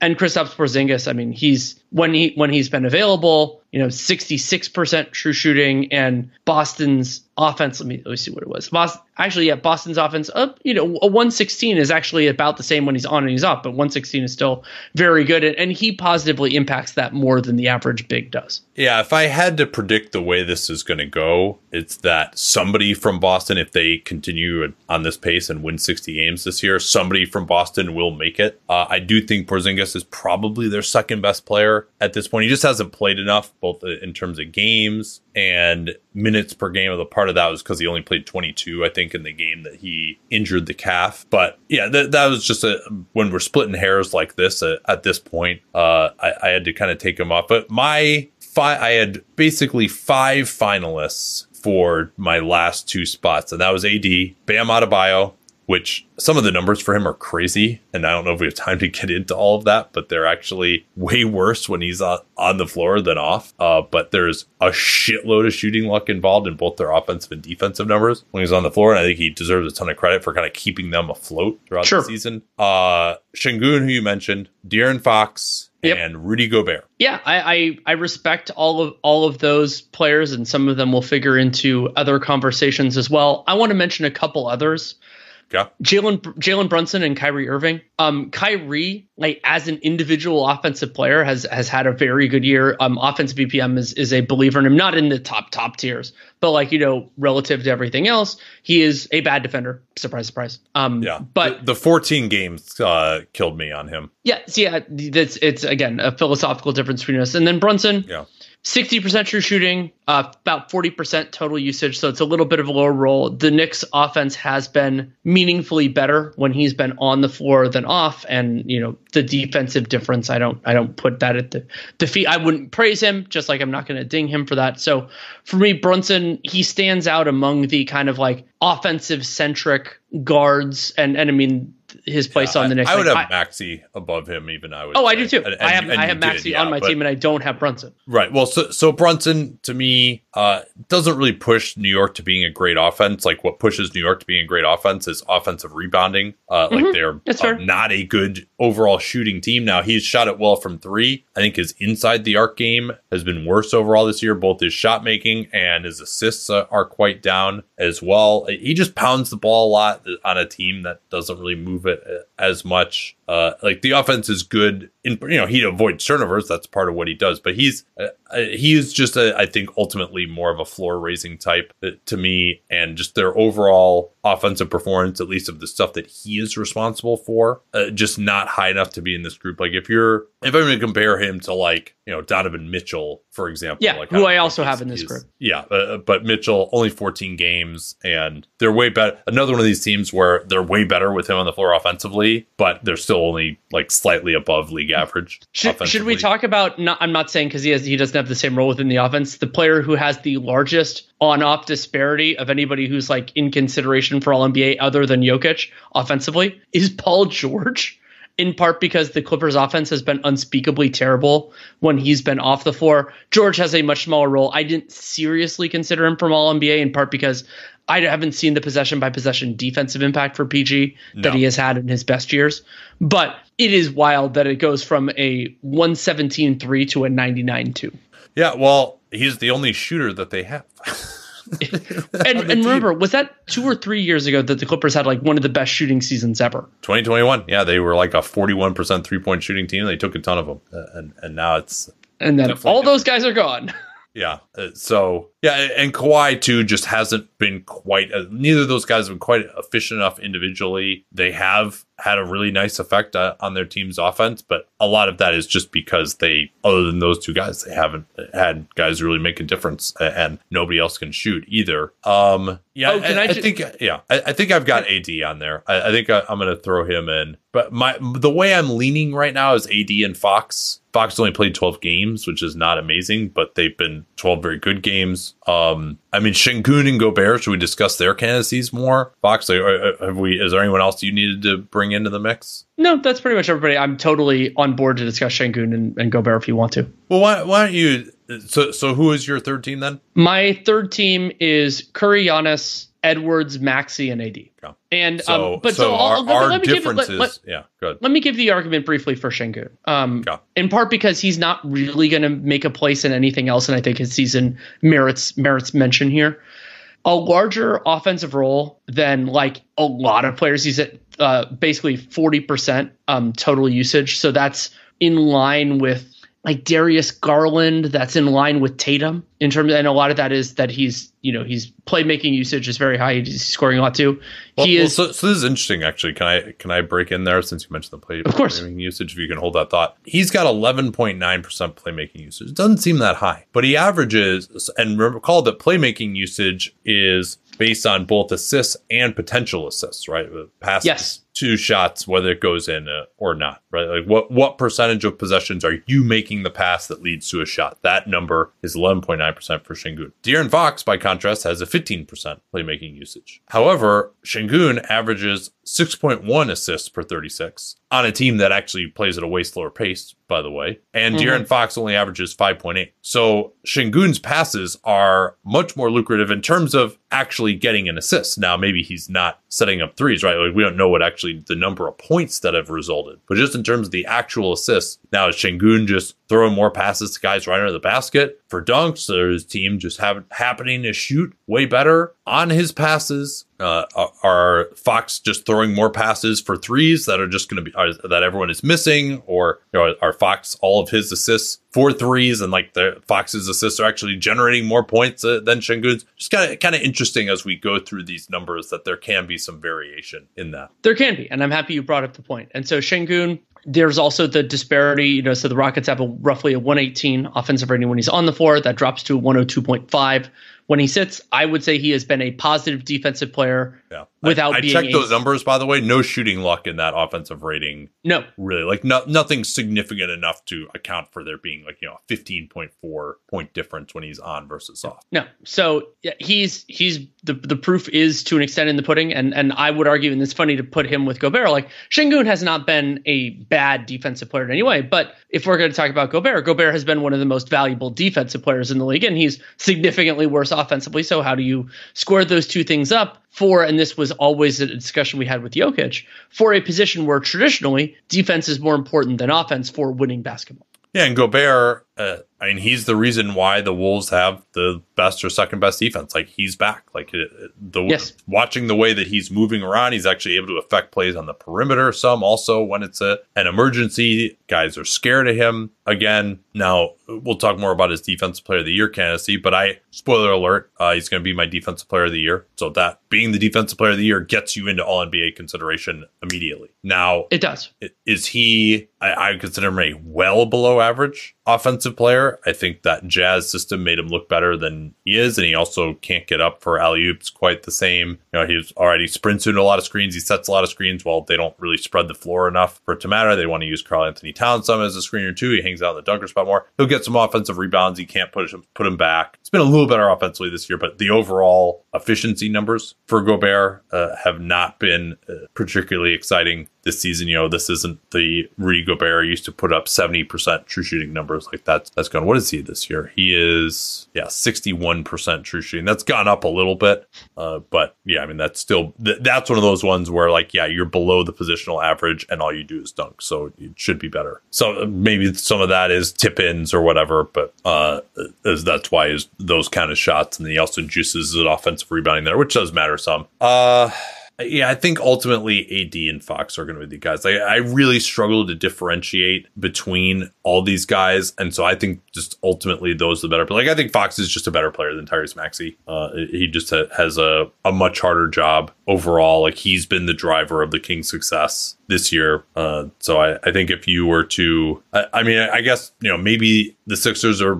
more successful with Maxey than with Fox because Maxey is just such a good shooter. And that does matter to play him off other players. But Fox has been shooting it well this year, too. So uh, ultimately, I think Fox is kind of more valuable on more teams. His performance, yeah, he's only played 12 games, but I, I think that's to, yeah, I think he's been at like a clearly higher level than the rest of these guys enough that I feel comfortable with him spot. We got another day of NBA action, so it's time for your FanDuel crew to make their bets. You know that new customers who bet $5 get $200 back in bonus bets if you win. Make every night a watch party only on FanDuel. 21 plus and present in Virginia. First online real money wager only. $10 first deposit required. Bonus issued is non-withdrawable bonus bets that expires seven days after receipt. See full terms at fanduel.com slash sportsbook. Gambling problem? Call 1-800-GAMBLER. Planning an international trip and want to learn the language of your destination? Then check out the language learning program Rosetta Stone on desktop or as an app. Rosetta Stone is designed to immerse you in the language you're learning. Plus, the True Accent feature even gives you feedback on your pronunciation. Don't put off learning that language. There's no better time than right now to get started. For a very limited time, listeners can get Rosetta Stone's lifetime membership for 50% off. That's 50% off unlimited access to 25 language courses for the rest of your life. Redeem your 50% off at rosettastone.com today. Okay, we ready for a different category? Yeah, let me just put those guys into my into my sheet and uh yes, I suppose after, you know, an hour and 20 minutes of recording time, we could move on. Where do you I'll let you pick where we go. Two coach of the year. Something completely subjective finally. yeah, it is. And it's always reconciling this for you and I is hard. Reconciling it for other people is also hard because some of this is how is the team performing relative to our evaluation of their talent level. But one of the air, well, do you want my picks or do you want to talk about some of the guys who are considered? I guess we, we could we could kind of. I, I had a clear number one. So did I. Mark Daigneault. Nope. Woo. He, he is Mosley? my number two though. Yes. Okay. So the argument for Jamahl Mosley is the Orlando Magic, not even relative to our own expectations, though that is, I think, is a consideration, though not the like only thing. Like I think back to Sam Mitchell, for example, winning coach of the year and some of the other ones.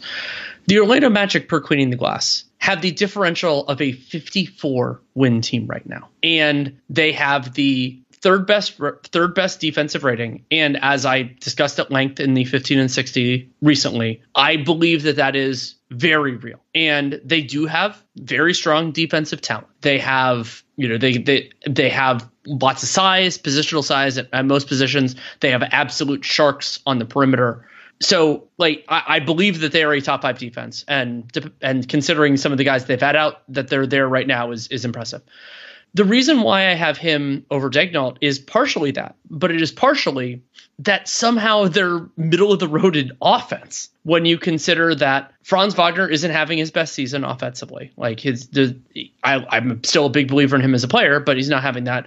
Paolo has improved, but hasn't markedly improved, and their guards, as great as they are defensively, are exceedingly limited offensively and they've been largely playing Goga Bitadze at starting center, though they do have a very good offensive backup center so for me, the first, the most important thing that a coach can do is like how how is a team performing above their talent level or executing well and all that defensively. I believe in the Magic defensively entirely, and relative to their talent level, I'm in because it's not based on shooting luck. I'm really impressed with what Mosley's done offensively as well. Yeah, he was my number three. Uh, I think the difference between him and Mark Daigneault to me is, and maybe this is because I haven't studied Jamahl Mosley as much, and part of it is just getting guys to play hard and motivating. And that's stuff that even as you're watching on TV, you can't necessarily assign that to the coach. And yeah, even as the number three defense, they are well above their talent level. And I generally am of the belief that defense is more susceptible to coaching uh, than offense. But to the extent that offense is susceptible to coaching, I give Mark Daigneault a ton of credit. And I would actually say that the Oklahoma City Thunder, despite the fact that the Magic are a half game ahead of them in terms of record, have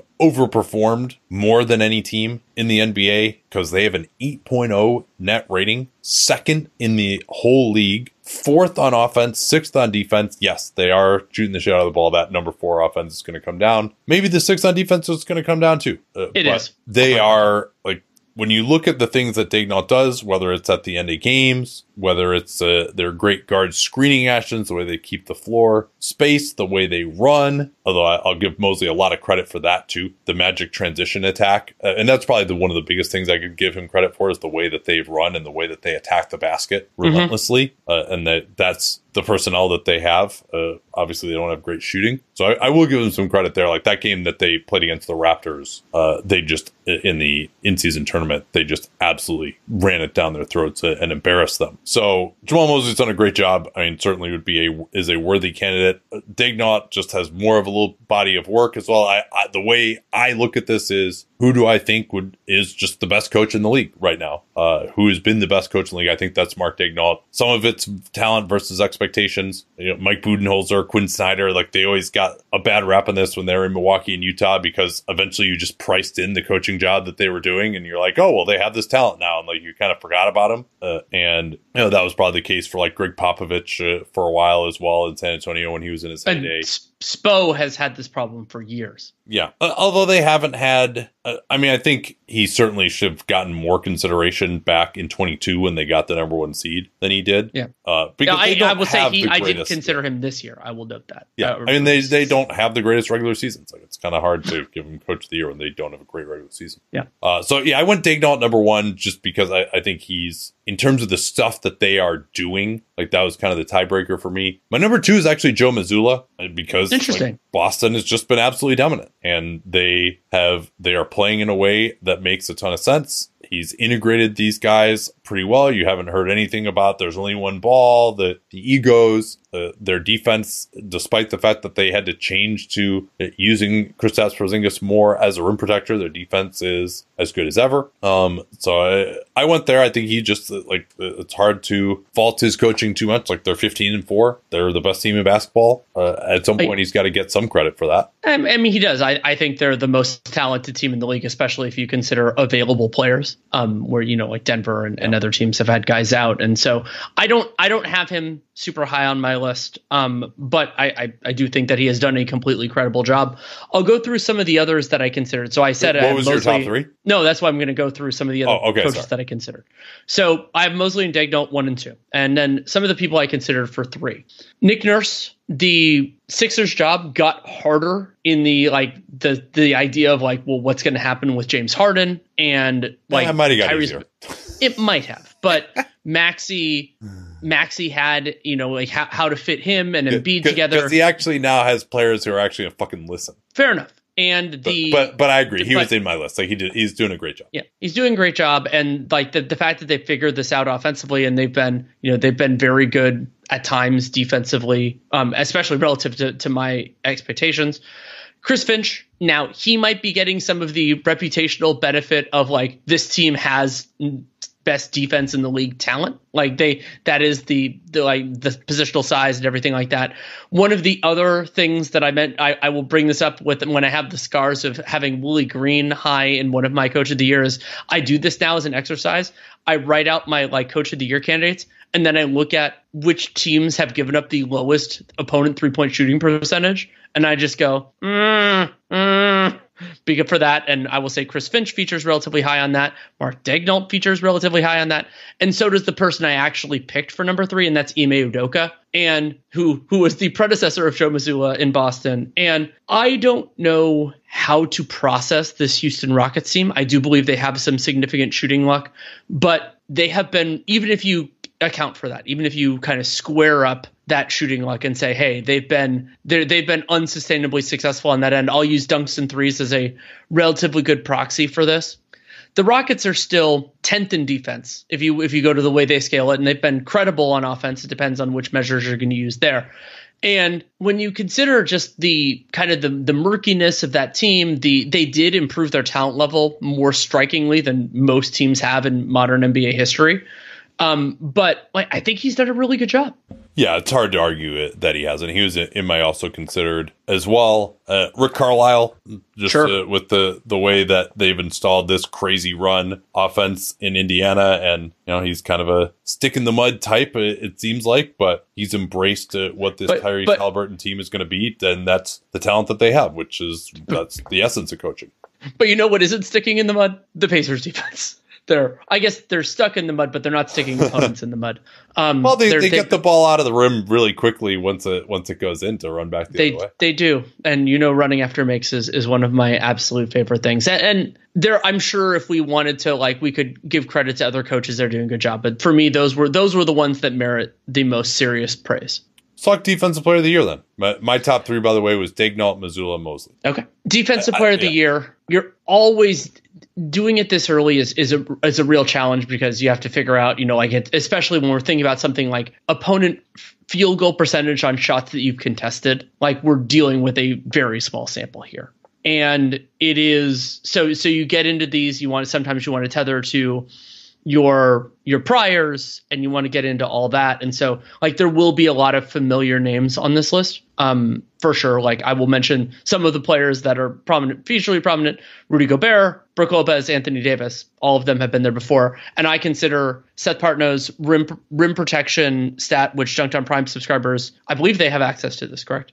No, we're no, we're they still don't. We're we're still working. We're still working through that. Like okay, the whole website is. Well, you get access to it by me telling you right now about it. um, so well, well they, they will have access to the spreadsheets that we are using as of this moment to calculate all this stuff out. Appreciate, and so so I consider that an invaluable resource. There is I don't love defensive EPM. I don't love any of the all in ones. I will mention like Jalen Suggs is currently number one in defensive EPM. First of all, no guard is ever the most valuable defensive player in the league. And um and anything. But I so I I mentioned how there are a lot of familiar names on my list. However, those familiar names are not number 1. Number 1 is someone who we've mentioned as having this potential before, but is doing it right now and that's Evan Mobley. And Evan Mobley, a darling of EPM, not that I'm considering that a, a heavily weight, he is also number 1 in Seth's rim protection wins. And a part of the reason why, and I found this is what I found super persuasive. Opponents are shooting below 59% at the rim when Evan Mobley's on the floor. Evan Mobley's primary substitute replacement, not exclusive, but primary, is is Jarrett Allen, who is a wonderful defensive player in his own right. That spikes up 8%. So it's like around a 65, 66 when Mobley's not on the floor. And he's a versatile team defender and all of these he has a lot of these other positives. In some ways Mobley has some of the positives that Anthony Davis has at other points in his career. So I'm not saying Mobley is now like the best defensive player in the league or anything like that. I think he has the strongest resume so far. Yeah, I, I completely disagree with you on that. I think it's Rudy Gobert like incredibly obviously. Uh, in fact, I, I I really struggle to find any statistical indicator that Evan Mobley uh, is better than uh, like Seth Seth stats uh, like the uh, his rim protection wins that adjusts for the position and Evan Mobley is listed as a forward. If you just look at the raw points saved for 100, Rudy Gobert is higher. Uh, the on court rim attempts by opponents when Rudy Gobert is on the floor, opponents take 27 rim attempts for 100 possessions. When Evan Mobley's on the floor for Cleveland, it's 33. Uh, yeah, but I mean, to me, to me you're you're giving defense. him a lot of credit for other elements that the like. I mean, the per- defensive personnel for the for the Timberwolves outside of Gobert is vastly superior to me to the the Cavs. Def- I mean, they're playing two two tiny guards who are bad at defense. Yeah, no, uh, I mean like, that's that's true, and like they are way better defensively when he's on the floor. Though he got killed by shooting luck uh, a year ago. Now that that's normalized, like Evan Mobley is my number two, but I, I think Ru- Rudy Gobert is pushing the Wolves to be a great defense. Like just when I've watched Gobert, I think his impact has been greater than that uh, of Evan Mobley, and he has a harder job. Like he plays next to Karl-Anthony Towns, He has a. Uh, you think Rudy Gobert has a harder job defensively than Evan Mobley does? In the starting lineup, I think that's probably right. Well, yeah. I mean, in the starting lineup, that's only a portion of the. That's only a portion of the minutes. well, like- like he's also playing next to Karl-Anthony Towns, who's bad. Uh, Jaden McDaniels has barely played this year. I Mike mean, Conley Anthony is Edwards is Anthony Edwards is a better defender. Kyle Anderson is a better defender than a lot of the guys on the Yeah, Cavs. no, I, I mean, I- I think it's, but he is still like when you're the center rather than the power forward, and Evan Mobley had to play more center too. I, I mean, I, uh, that that's a reasonable one. I, I might, I think that's that's arguable. Um, but yeah, to finish, and, and they're my top, and the- those are my top two as well. Yeah. Um, but so Gobert, like he's way lower than Mobley in EPM. EPM is just fucking him because opponents are shooting 36% for three. Not a crazy number when he's on the floor, but then when he's off the floor, opponents shoot way, way worse. But the beauty is he still has by far the best on court defensive rating of any of these candidates. They're 105.1 when he's on the floor. There that, that goes to 102.7 when he's off. But again, that's basically uh, all shooting luck. So EPM sees they're like, oh well, they're worse defensively when he's on the floor uh, after this month. So uh, obviously his EPM can't be that good, but uh, he's way back in terms of blocks uh, per game as well. Uh, they played about the same number of games in minutes. Uh, So that's that's not really uh, much of a difference uh, there, but uh, they're also just like by far the best defense in the league. Like he's the biggest reason for it. I, I just ultimately uh, there are so many indicators here, and we've seen Rudy Gobert do this before. Though I didn't think he still had it in him, he has proven me hundred percent wrong so far. Uh, so I like I, I thought that that's just you know the the obvious league's best defense, obvious uh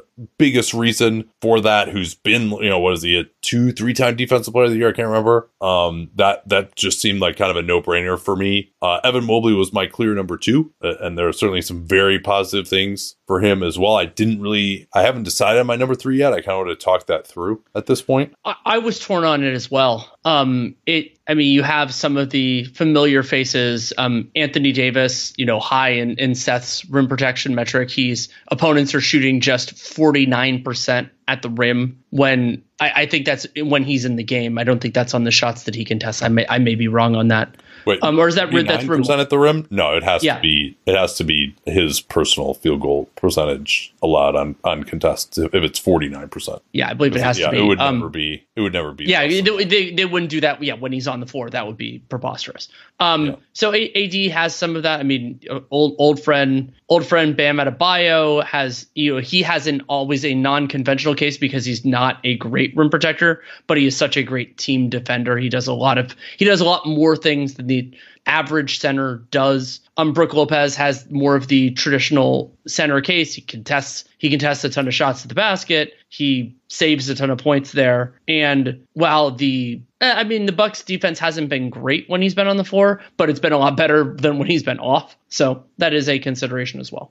So Joel Embiid is, uh, yeah, this to me came down to Brooke Lopez, Joel Embiid, and Bam. AD just wasn't quite there for me. I think that he, there are things when you watch him, he, his effort level just isn't quite as consistent, I would say. Uh, you know, Joel Embiid is number th- uh, no, sorry, excuse me, number four uh, in contest percentage. So, how many opponent shots between five or within five feet of the basket do you contest when you're on the floor? Uh, Chet Holmgren is actually number one in that metric with forty nine point four percent. It's incredible. That is a crazy number. Uh, I I probably I, I part of why I didn't consider him is he hasn't played as much, and also like he doesn't defensive rebound, and the team doesn't defensive rebound when he's on the floor. So I, I th- that'll be something that I'll look at maybe a little more closely if they continue to be this good all season. The shooting luck component uh, as well. Although when he when Chet's on the floor, it's not crazy. It's still thirty six percent, so it's basically league average. Um, overall for OKC, they benefited, but not then. Uh, but they only uh, defense rebound sixty five percent of opponent misses when Chet's on the floor. That's that's a little bit of a problem. Um, AD just a little bit lower in terms of the number of shots uh, that he contests. Not quite as high in that rim field goal percentage allowed as, as a few guys are. And he also is just like awful at getting back on defense. Anytime mm-hmm. he misses a shot, it's just an immediate fast break for the opponent. And they're not really elite when he's uh, on the floor defensively. So I, I bypass him a little bit. Adebayo's candidacy is just, again, such a weird one. Uh, he's really getting hurt by opponent shooting luck. Opponents are shooting 40% from three when he's on the floor. It's kind of the same thing that happened to Evan Mobley last year. That's also, incidentally, what's happening to Jaren Jackson this year and Giannis uh, as well. Not that Giannis has been like so amazing, but compared to Brook Lopez, uh, opponents are shooting much better from three when Giannis is on the floor. Uh, Lopez, it's just they.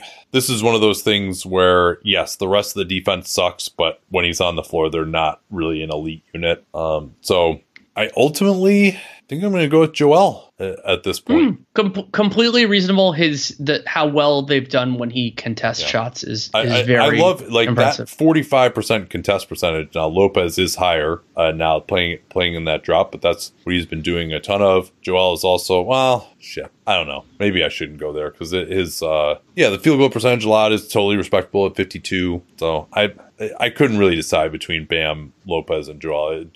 Joel hasn't gotten enough love for me on Defensive Player of the Year, probably. So I'm sure I'll have a replacement for him next month. I, am going with Brook, and in part, like there are some big problems with the Bucks defense. I do not think those are Brook Lopez problems. I think those are are Adrian Griffin problems. And so I'm I'm not going. I mean, the Bucks have this like historically bad transition defense. I haven't seen it because like Brook Lopez is doing a shitty job getting back. Oh, he he is he's not the fastest runner. I will say that. No, he's not the fastest runner, but I don't I don't think that's you know the some of the preposterous stuff that's going on with them is is I'm not laying that at Lopez's feet. Maybe that's unfair. Maybe it's unfair that I'm giving him I'm giving him a benefit of the doubt that I wouldn't give other guys. I'm okay with that for now. Um, some people might say, "Where's Mitchell Robinson?" Mitchell Robinson allows 65% shooting at the rim, and also his he also doesn't contest nearly as many shots. Yeah, and and like opponents take you know more shots at the rim than kind of the the best guys in this group. In fact, it's uh, Isaiah Hartenstein grades out as a much better statistical rim protector than Robinson, although he's obviously not going up against starters uh, as much. Planning an international trip and want to learn the language of your destination? Then check out the language learning program Rosetta Stone on desktop or as an app. Rosetta Stone is designed to immerse you in the language you're learning. Plus, the True Accent feature even gives you feedback on your pronunciation. Don't put off learning that language. There's no better time than right now to get started. For a very limited time, listeners can get Rosetta Stone's lifetime membership for 50% off. That's 50% off unlimited access to 25 language courses for the rest of your life. Redeem your 50% off at rosettastone.com today. Um. Yeah. Okay. I, I think that's. Uh, we can move on to sixth man here. This is another one where I thought there's a pretty clear winner for me, even though it's not, you know, again, not like the strongest crop at the moment. Also, can be a little weird early in the season when guys maybe started for a little bit and like technically aren't eligible, but you know they're generally bench players. Or or or the or the reverse for me. I have two players in my top three who aren't going to be eligible soon because they're starting now, but I wanted to acknowledge yeah. them. Okay, well, why don't you uh, lead us off then? Sure. So there are a lot of a lot of players who are having at least notable years coming off the bench. I will note that some of the, our usual suspects, like Larry Nance, isn't having that kind of year. He's also now going to miss an extended period of time. He re-aggravated that rib injury. Austin Reaves, like he is one of the best players who comes off the bench, but he hasn't had a great year. So instead, the um, some of the other guys that I wanted to to praise, I mean Isaiah Joe, to use your phrase, is shooting the absolute shit out of the ball.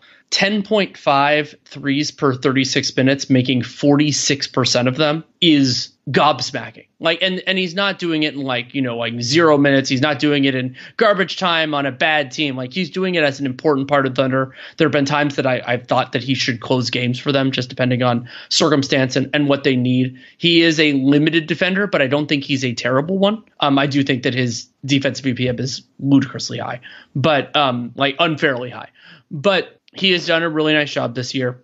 The two guys that I mentioned that will not be eligible for long, but I thought I, I put here, they thematically fit in what you and I really love in Sixth Men, which is players who, at least at times, have come off the bench, but are closers and bring something to the closing five that that is really valuable. And so for me, those two guys Um, number two, I have Alex Caruso, and number three, I have Buddy Hield. And Caruso, I mean, I don't even know where you put him among the best Bulls, but he could be. He's he's very high on the list, especially if he shoots anywhere close to what he's been doing this year, which is a preposterous forty-seven and a half percent on threes. But he is, you know, one of the league's better guard per, perimeter defenders as a, in a help context, sometimes in a man-to-man. And then with Hield, it's it's the like, you know, he takes a high volume of threes, he makes a high volume of threes, he has wonderful chemistry with Tyrese Halliburton. He is a better fit in their starting five than Ben Mathurin. So I picked them as two and three. Kind of, I wanted to flag them in this. They're not really going to be in other awards moving forward, but I think they've been two of the best players to come off the bench for more than half the time so far this year. Yeah, we'll see with Caruso. Uh, Caruso has started 35% of Chicago's games, plays 24 minutes a game, but he does close. That's one of the biggest things to me is Mhm. if you're not closing, it's really hard for me to take your candidacy too seriously. I also want guys who like Isaiah Joe, I would love to have him in here, but he's averaging 20 minutes, which is a little bit Right, too low. like he, he's in my also he's in my also considered. So not in yeah, my Caruso's at 24. I mean, we just know that he's a really effective basketball player, and the way he's shooting the ball now is even more valuable. Yeah, the usage is not particularly high. He doesn't pass as much as he used to. He's really almost more of a three or a four on offense at this point. But he can handle the ball some, and he can guard one through four exceedingly well. He's one of the best help defenders at the guard position. He's not really capable of playing more than 25 minutes a game, which is part of why I think he may end up just coming off the bench again. Like there was a point at which he started. I think that was kind of it's possible. Billy Donovan's desperation attempt to like get them back on track and save the season. Now that the season may not be uh, savable, uh, they may move him back to a bench role. So, uh, but yeah, oh, I, mean, thought you were going to say they may move him real. to Like, another team. I'm sorry. may happen too. Yeah, or I was yeah, going to say they may move him to. Yeah. Um, the shooting, uh, I mean, I can't say it's definitely real, but it looks like it's real from three. He's just been more aggressive. Like the shot that he made to send the game into overtime against who was that? That Was that the Milwaukee, Raptors? right? Yeah, it was Milwaukee. Milwaukee, Uh, yeah. Oh yeah, where they sent three guys. Yeah, yeah. Um, w- was indicative uh, of that. He also had another huge three uh, that won them a game, so he's clutch for him. So he's my number one, uh, particularly when you consider the track record here. And Devin Vassell, I would have considered he's, but he's kind of just like weirdly coming off the bench. Like he's shooting well. Also, you know, they're uh, they're Well, he's terrible also when he's on. he's also started more than half the games now. Oh right, I'm sorry. Yes, he has. Yeah, my bad. Yeah, he was he was on here. He hasn't started that much, but I think he then. Uh, yeah. All right. So so he's a start. He's not in this. My number two guy was uh, Bogdan Bogdanovich. Where'd you have him? I had him in the also considered. I mean, it's a it's kind of a similar case. He has a he has a large role within the within the success um, of of the Atlanta Hawks. He's he's had a nice year. Um, actually, let me. So overall, Bogdanovich, he's taking a ton of threes, almost 11 per 36, making 39 percent of those, and um, you know, well above the positional average in true shooting. And you don't want to throw too much on like an individual uh, like offense offensive rating for a sixth man, but 120 is is very very good. Um, so yeah, I think Bogdanovich he, he definitely is in consideration here. Actually, I'll mention I want to mention two other guys. Um, and you may have convinced me to move Caruso over the guy I haven't mentioned yet, but one of them is Chris Paul. Um, Paul his, his role with the Warriors has changed at different moments in time due to Draymond Green's availability and other things, but you can really see it. Kevin Pelton wrote about this well in the reduced turnover rate for the Warriors that he you know they're getting they're getting a higher proportion of shots up because he's there and he hasn't been great defensively but like he can do enough and like he, he has a big role within the offense even relative to six men. So like he he has a place in this conversation. I put him in also considered. And then the other guy I wanted to mention who I may now be moving down to number two is Immanuel Quickley. Quickly has been efficient. He's, you know, making 37% of his threes on a reasonably high volume. He is a limited but not catastrophic defender. And he's, you know, so and he's been one of the spark plugs I for mean, I them. think he's. I would consider him average to slightly above average for a point guard. Like he- gets into the Yeah, ball. He's he's small, Yeah. but he gets he gets into the ball. Like he gets over screens. I, I think he's totally. he, he does fine. So yeah, I, I so uh, for me Quickley, I think he's just he, he's a, a good player who comes off the bench for the Knicks and has been a part of their a part of their success. Again, they have a strong they have they've had a strong offense when Quickley's been on the floor, and he's largely though not exclusively separated from some of their higher profile players. So yeah, I think I'm going to move Caruso to one, Quickley to two, Hield at three.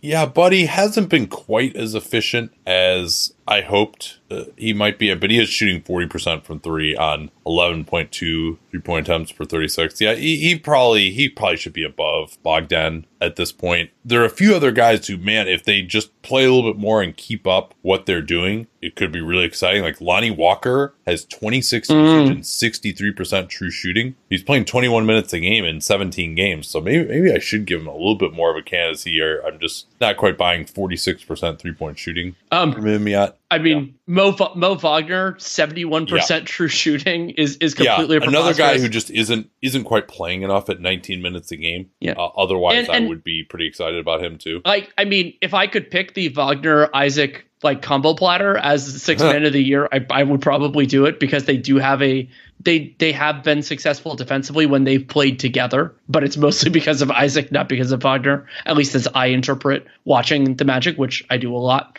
And let's see, I, yeah, I, I'm I- happy I you brought up one. Lonnie. Sure, Sorry. No, uh, how about Aaron Nesmith? Did you consider his candidacy? I considered him. I, I, I mean, whether you believe that this level of shooting and efficiency is real, but I, again, I try not to price that in too much. And he, he's been, he's helped them. So yeah, I, I, sh- he, I should put him in also considered for sure. Yeah, I- 65% true shooting, 44% from three on six for 36, and uh, definitely a solid defender, though his job is Yeah. a, a difficult one. He's probably overstretched as their best perimeter defender, but still certainly a good defender. Um, let's see who else. Al Horford maybe in this by the end, uh, but uh, just not quite having the offensive role uh, that he's had in the past. Uh, he basically is just a standstill three point shooter. He's not doing that quite well enough. Only has a 10% scoring usage, and they're not running as much through him as a passer as you might have thought. Malik Monk figured for me pretty prominently here. Uh, I had him at number three. I'll probably move him down though and put Bogdan at three and Hield at two. Because Mhm. yeah, but Bogdan's just been rock solid, and and Monk another one of these guys who closes a lot of games. The offense is a lot better when he's on the floor. Not a great defender, but not he's definitely gotten better there to some degree, but just hasn't been quite as efficient. He's a little bit below league average in efficiency. Bogdan and Hield a little more Well, and, and than he is. I want to give Monk credit. His playmaking role with the Kings is Yeah, sig- that's huge. is significantly higher than it used to be. No, that's right, uh, and and higher than a lot of these candidates as well. A few other guys that people might just be wondering about. Uh, Eric Gordon is not eligible.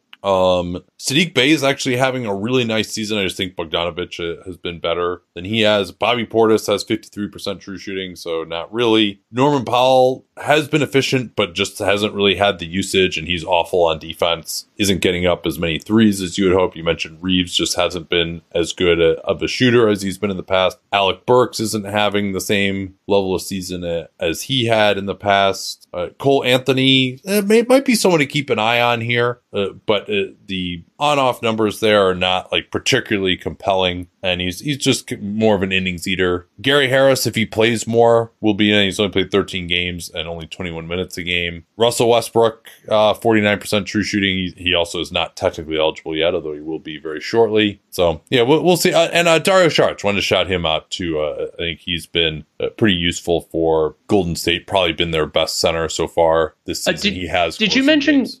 Did you mention Cole Anthony as well? He's somebody who's, who's yeah, I, I did briefly. Uh, as you know, again, a lot of these guys, there's not a ton to uh, Yeah. to differentiate them. Um, and, and I guess uh, Naz Reid is probably someone who also gets some attention. They are not particularly good offensively when he's on the floor. Uh, they're uh, 106 or 105.7 offensive rating when Naz Reid is on the floor. That's not too wonderful. Uh, if you're really going to be a kind of a offense only big, I'd like to see. Now they've defended when he's on the floor better than expected, but overall they are eight points worse per 100 when Naz Reid is on the floor and when he's off. So that's it's hard to get behind his candidacy at this point. And and Nate, in a deep personal disappointment, the Pistons offense has been roughly equal when Alec Burks has been on the floor and off this I year. thought, yeah, I, I I definitely demanded that Dan put him on on the sheet, but unfortunately the the numbers were not where he wanted. Let's get to rookie of the year here. Yes, we can do that. And one of the basic thresholds that you and I both use for rookie of the year is like kind of the the ultimate if you can pull it off is have you been a positive have you been a positive player? And because that's so rare for rookies, like there are years where there aren't three. And to me, there have been three. And so that's for me, there were, um, those are the kind of the clear top three for rookie of the year. And they aren't, you know, one of them wasn't drafted this year and one of them wasn't drafted quite as high. But in no particular order, those three are the number one pick, Victor Wembanyama, Ausar Thompson, and Chet Holmgren. Yeah, I had to go Chet. and for a rookie. Oh, absolutely. He's he's yeah. my number. He's my number one by a meaningful margin. And I've said before that I use who I think will be the best player and the best prospect as a tiebreaker. There ain't no tie. Not even right close. Now, uh, Chet has just been incredible. His efficiency has come down slightly, but 66% true shooting, 22.5 usage as a center, 41% three point shooting on 5.2 per 36. So he's a, a threat out there. That contest percentages doesn't have the greatest opponent shooting percentage at the rim, but the contest percentage is crazy. Like his mobility allows him to get into the play a lot of times, even if he isn't always able to make the play. Yeah, defensive rebounding is not that great, but like the guy, like when's the last time a rookie had a plus 10.3 net rating when he's on the floor? Yeah. And and one of the things that the Thunder are doing really well when Holmgren's out there is they're they're they're not fouling a ton. It's but it's a weakness when he's off the floor. You know, so that's one thing that they're not doing as much. Holmgren, he uh, I talked about this with Jared Dubin early in the year. Like he does a really good job of like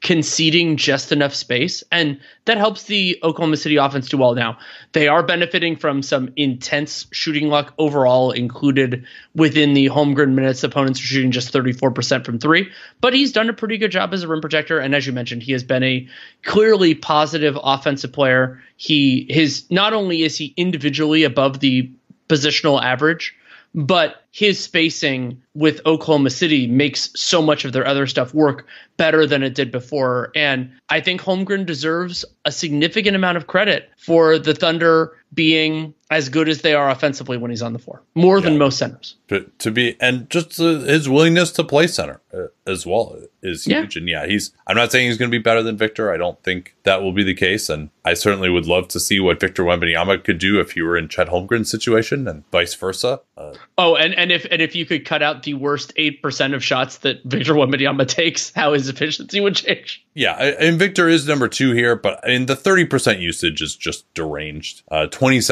27% three point shooting, 53% true shooting. And yes, I get that they're like trying to develop him in this way. They're trying to develop him and keep him healthy and have him play forward and develop this versatility of skills and not not put any kind of a ceiling on him and all this shit. But okay, I mean that that may be your philosophy. I have some quibbles with it at the moment, but we're talking about who's been most effective this season. He's not being deployed in the way that he's going to be most effective, and they have a negative 10.8 net rating when he's on the floor, negative 15.3 when he's off. So he's probably helping them still, but that's yeah, relative I'd say, to I'd say he's been unbelievably a- shitty they've been.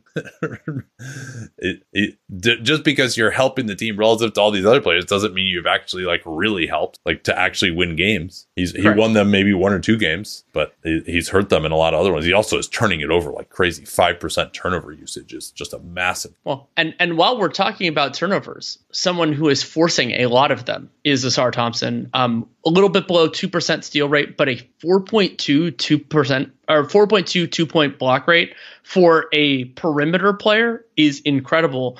But the other reason why I'm having Ausar here, even though his offensive game is well below what you'd want, is he is a wonderful defensive rebounder. And what that provides for a for a, a, team that needs a lot of help in a lot of ways is very important. Yeah, his shooting has been horrendous yeah, I do that. And like, I'm not saying Ausar Thompson will be the third best player from this class. A number of different players that are rookies this year just haven't played enough to be to be considered here. But I think he's been the third best. Yeah, I can't go there uh, on Ausar. His offense is awful. It is. It is like as good. Like I don't think there's really a reasonable argument that whatever he does defensively makes up for how bad his offense is. Like I, I think he's a negative player. Okay. At the moment, uh, and I mean they're a bad team. They're nine points per hundred worse when he's on the floor offensively. They're not that much worse uh, or not that much better on defense when he's on the floor. Uh, he has a negative ten point seven net rating when he's on the floor. Like, and they're negative four point two when he's off. Like that's yeah, actually but, respectable. And, and granted, there's other bad players he plays with, but I I think that's yeah. I think that's the I call it the De'Aaron Fox tax, where the um their starters are abysmal and it's not Ausar Thompson's fault.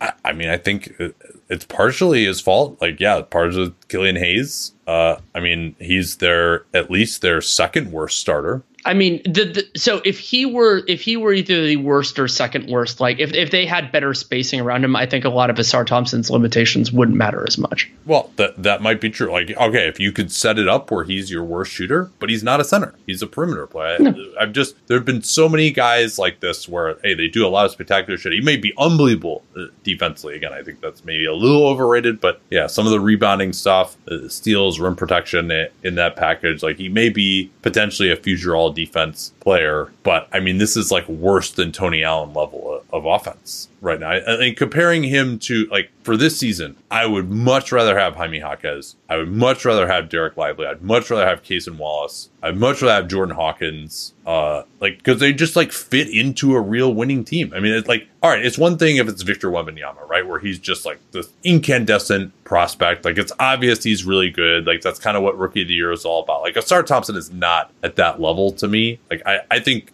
when you get down to this level when nobody is like truly stood out so far, like I would say of the this is a pretty shitty third slot for rookie Absolutely. year overall. So I'm gonna at least go like Dereck Lively is like contributing to a winning team as a starter, as a center who like fits in. I mean, totally well. Like uh, I think Wallace, I think yeah. you're giving I think you're giving personally a lot of credit to players who are in better circumstances who aren't making those circumstances themselves. Like Lively deserves credit. He is a better fit with. He has done. He plays hard. He does these things. He's a better fit with Luka and and Kyrie, and and you know you do have to play the hand you're dealt, but the idea that like first of all he's not solving any of their defensive problems. Like nobody is. Like that's just that's just one of the things that's happening. And he's a wonderful play finisher with the best setup players in the entire league. So well, he's he's actually positively impacting their defense right? Like they're they're much better with him on the floor than off. Like he he actually for a guy that age to be out there, I mean, he's better than their other centers are, like the, that are like actual, in theory, NBA veteran players. Like I just mean, just for him to be able to go out there and not fuck it up and like contribute something positive. Yeah, it's in a decent situation on offense, not on defense. Like he has positively impacted their defense. Like that that to me is much more valuable than what Ausar Thompson is doing. Uh, and I mean, I don't know that I would have Lila. I probably would go. I mean, Jaquez is another one. Uh, yeah. he's played. I, am fine. I'm fine with all of these players being in consideration. Yeah. Uh, obviously, like they're yeah. So I'm, I'm going to go Jaquez at this point. Uh, he's also he's played more minutes than Lively has. Uh, played more games. 62% true shooting, 19% usage, 39% three point shooting. So it doesn't really take anything off the table for his teammates. He's uh, at least rugged enough on defense to be uh, a somewhat positive, although I do have some qualms about his isolation defense. That doesn't come into play too much unless he's playing right at the end of the game. But yeah, he's actually like closing games for a good team. So I, I just, it's like uh, Ausar Thompson. Yeah, the, he's a unique player. The defense is really intriguing going forward. I like, he is just a massive negative to me uh,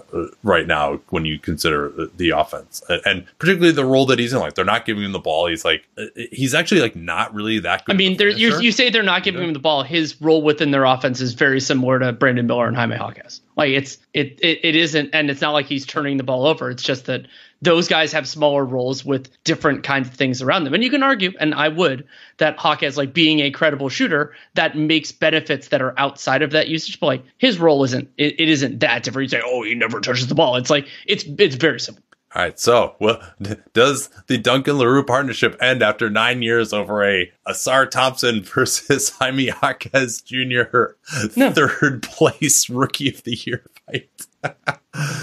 Ah, all right. Let's uh, let's move on to our next category here, which is sophomore of the year. This is uh, we're getting into our invented categories. We are, and uh, we have one more non-invented, but we'll but thematically it makes more sense to do sophomore here. Yeah, I I want to give credit to a lot of players that have moved into this conversation based on having a meaningful improvement from their freshman year to their sophomore year. So like Mark Williams for me has has looked a lot better this year than he did previously.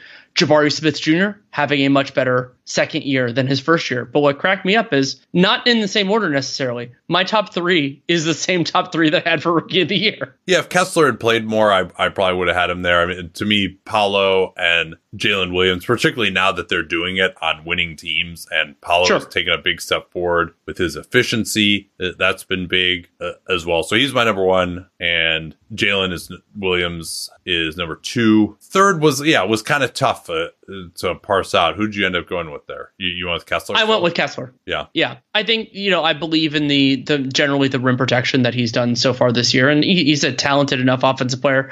The you know the sample isn't necessarily the best. The Jazz aren't aren't, aren't that phenomenal of a team, but like I like what you know. To me, I like what he's done a little bit better than to me the the two that I most seriously considered outside of them were the aforementioned Jabari Smith Jr. and Mark Williams. Yeah, I ended up going with Jabari. Uh, the fact that he's improved his three point shooting uh, is really important. His defense is a legitimate plus right now. With Kessler not having played as much, Mark Williams has been better, but he's also still on a joke of a team. Like Jabari is contributing to winning basketball. He fits in with everything they're trying to do on both ends. So I, I think he's he's starting to establish himself uh, as like a, a, winning player. And there's still nobody who's like wowing you at that third spot yet uh, in this mm-hmm. class. So uh, um, I, I want to I, I, don't want to dwell on this, yeah. but just briefly gut gut question: If Chet Holmgren counted with the class he was drafted with rather than the class he's playing with, where would he fit in? Oh God, does, does this podcast need to be longer? Um. I mean, I think based on how he's played, he might be one. That is that's a that's a really someday we'll do a. It's at least a question. I think that's as far as we can go in the analysis right now. Shaedon Sharpe's another one. It just hasn't been efficient enough. Part of that has been because the Blazers just when Brogdon was out, was Scoot out, Simons out, he just was asked to take on way too much. Uh, like he definitely has had some big games that have made me excited about him, but he's been asked to do way too much. Like you can't say that he's been, you know, the third most effective sophomore, but someone to watch maybe by the end of the season, and hopefully if uh, he fulfills the hopes that we have for him, he can get in this mix. Let's move to the last actual award that we that we have here and that is executive of the year. And one important thing here is that executive of the year as you and I interpret it and I think this is the correct interpretation it is only on the moves that you made during like it isn't originally like from July 1st on because the draft is an integral part of this but I would say from the end of from from when trade season reopens so like you remember technically like so when when let's say late June to now. So there are a number of teams that have exceeded expectations, but it is primarily based on moves that have been happened previously. I do not consider those at all. I don't care that you drafted the right guy. You know, like I don't care that Sam Presti that the pick that he made of Chet Holmgren a couple of years ago is bearing is bearing fruit now. You drafted Chet Holmgren outside this window. It doesn't count at all. Yeah. Um so th- there are a lot of general managers that have done really well and an important consideration here that i think sometimes gets underappreciated is hiring of a head coach and that's going to factor in with a couple of my a couple of my selections because honestly, retention, like deciding on a coach, is, it's an immensely important part of how a team plays, how well a team does, and the right decision there can set you up for years, and the wrong decision can set you back for years. This guy did not hire a coach, although he retained an interim coach, although I think that was technically occurred outside of our window. But Brad Stevens is my guy right now. Celtics Same. are 15 and 4, obvious best team in the league through the first uh, month, and he made a number of ballsy moves, the, moving on from Smart, the Porzingis trade uh, as well, then to use the booty from the Smart trade to go and get Jrue Holiday, uh, just uh, his, his, overall vision, and then also moving on from Rob Williams and Malcolm Brogdon, uh, other guys who I think were talented, but also were massive health risks. Now they don't really have anyone that's a big health risk other than maybe Porzingis, and they sub someone in and Jrue Holiday, who's been pretty bulletproof as well. So now, like that, that top five really only has one big injury question uh, as opposed to uh, many before he made all these moves. And I, I, the other thing I loved about what he did is he made a move to put himself in position to make the next move, even though he didn't know exactly what that move was going to be. He just felt like, hey, there might be something that we have an opportunity for. And that turned out to be Jrue Holiday. And yeah, I mean, it's working perfectly so far.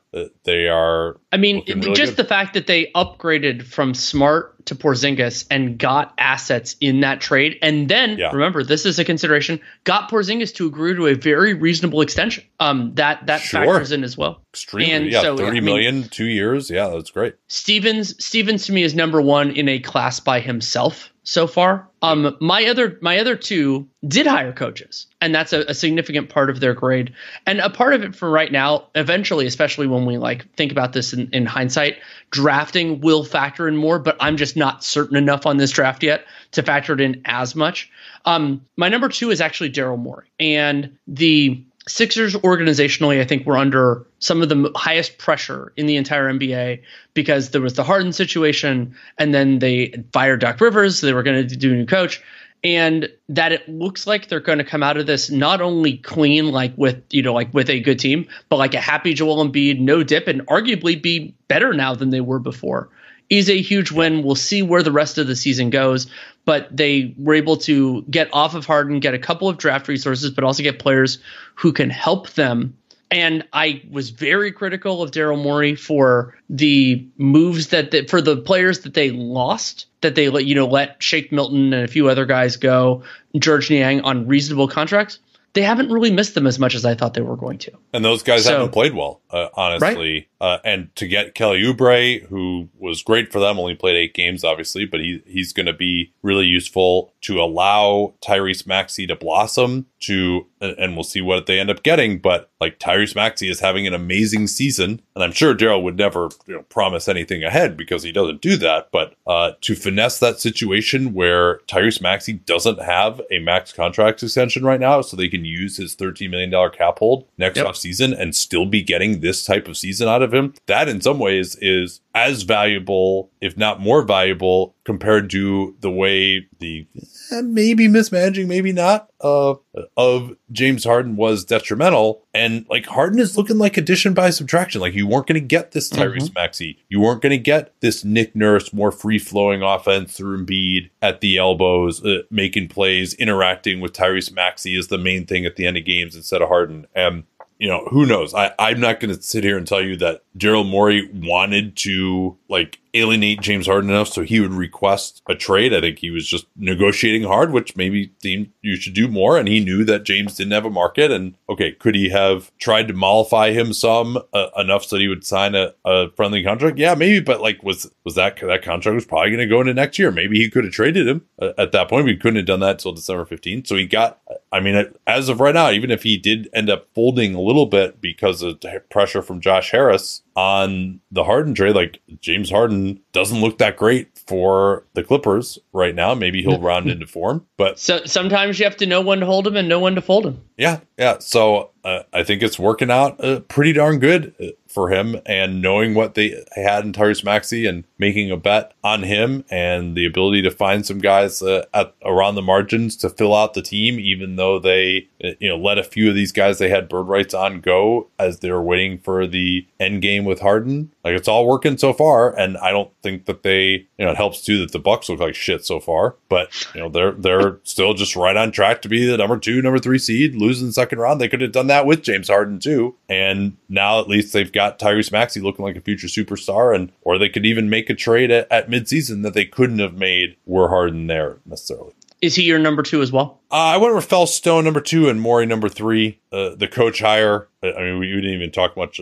about Daryl Morey hiring Nick Nurse, which was pretty good. The coach yep. hire uh, with Rafael Stone, Ime Udoka, particularly because that coach then apparently dissuaded them from going out to James Harden. So great, great job getting a coach who's a, a, a, better GM than uh, than your GM to like give you some good advice. You know your limitations. Um, yeah, Udoka was uh, personal foibles in Boston aside. He certainly is extremely respected by all of his players. And so uh, getting Fred VanVleet and Dillon Brooks. Dillon Brooks, we were kind of, ah, this may not be that great. Maybe he should go somewhere else. Uh, he would make more sense elsewhere. But he's, I, I think they did a pretty good job of identifying that Dillon Brooks was going to be a better player in Houston. Yeah, he won't continue shooting 50% from three all season, but he looks like he's at least going to be competent there. And there's this feeling that, ah, Dillon Brooks like wants to hijack the offense. He'll never be able, like he's actually has a lower usage uh, in Houston than in Memphis, in part, I think, because they paid him. Now, he was sort of be- saved maybe from being hoisted by his own petard with the Brook Lopez possible reneging on the early deal that they had set up this whole thing where they were going to trade all these these uh, guys who are in their system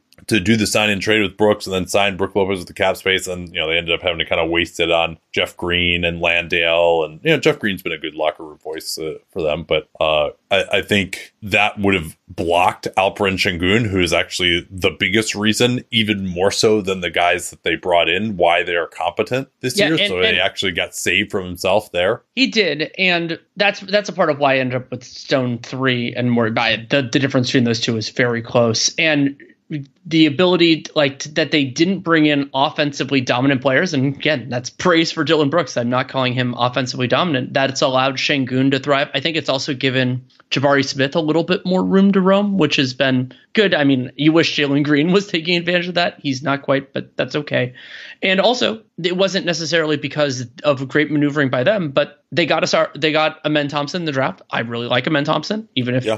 that hasn't that hasn't borne out too much yet but I think he's a good player and while I lamented the Rockets giving up Josh Christopher and Usman Garuba as a part of these yeah. None overall of those guys are doing anything. So exactly, like they're not they're not yeah. being haunted haunted by that at all. Yeah, Ty Ty Washington was another one of those guys. Ty Ty's on sure. like a two way with the Bucks. He hasn't figured it all. But yeah, so that's my top three. Sam Presti, yeah, just didn't do that much of his work this season, but looks like Cason Wallace is a winner that they traded up to get. Not adding anybody in free agency looks like it's working pretty good. Mm-hmm. Joe Cronin, the return from the Holiday trade in particular doesn't look as good with the demise of Rob Williams. Uh, DeAndre Ayton uh, has not been what we hoped. He's been a little bit better lately, and their defense has surprisingly been like pretty competent as they've gone on a, a little bit of a winning jag here uh, of late. Now that they've gotten at least like somebody who can dribble the ball back. James Jones, we shall see on the Beal thing, but certainly did extremely well in the minimum market. That's kept the Suns afloat through their injuries. But yeah, I didn't think any of those guys were close to that top three. If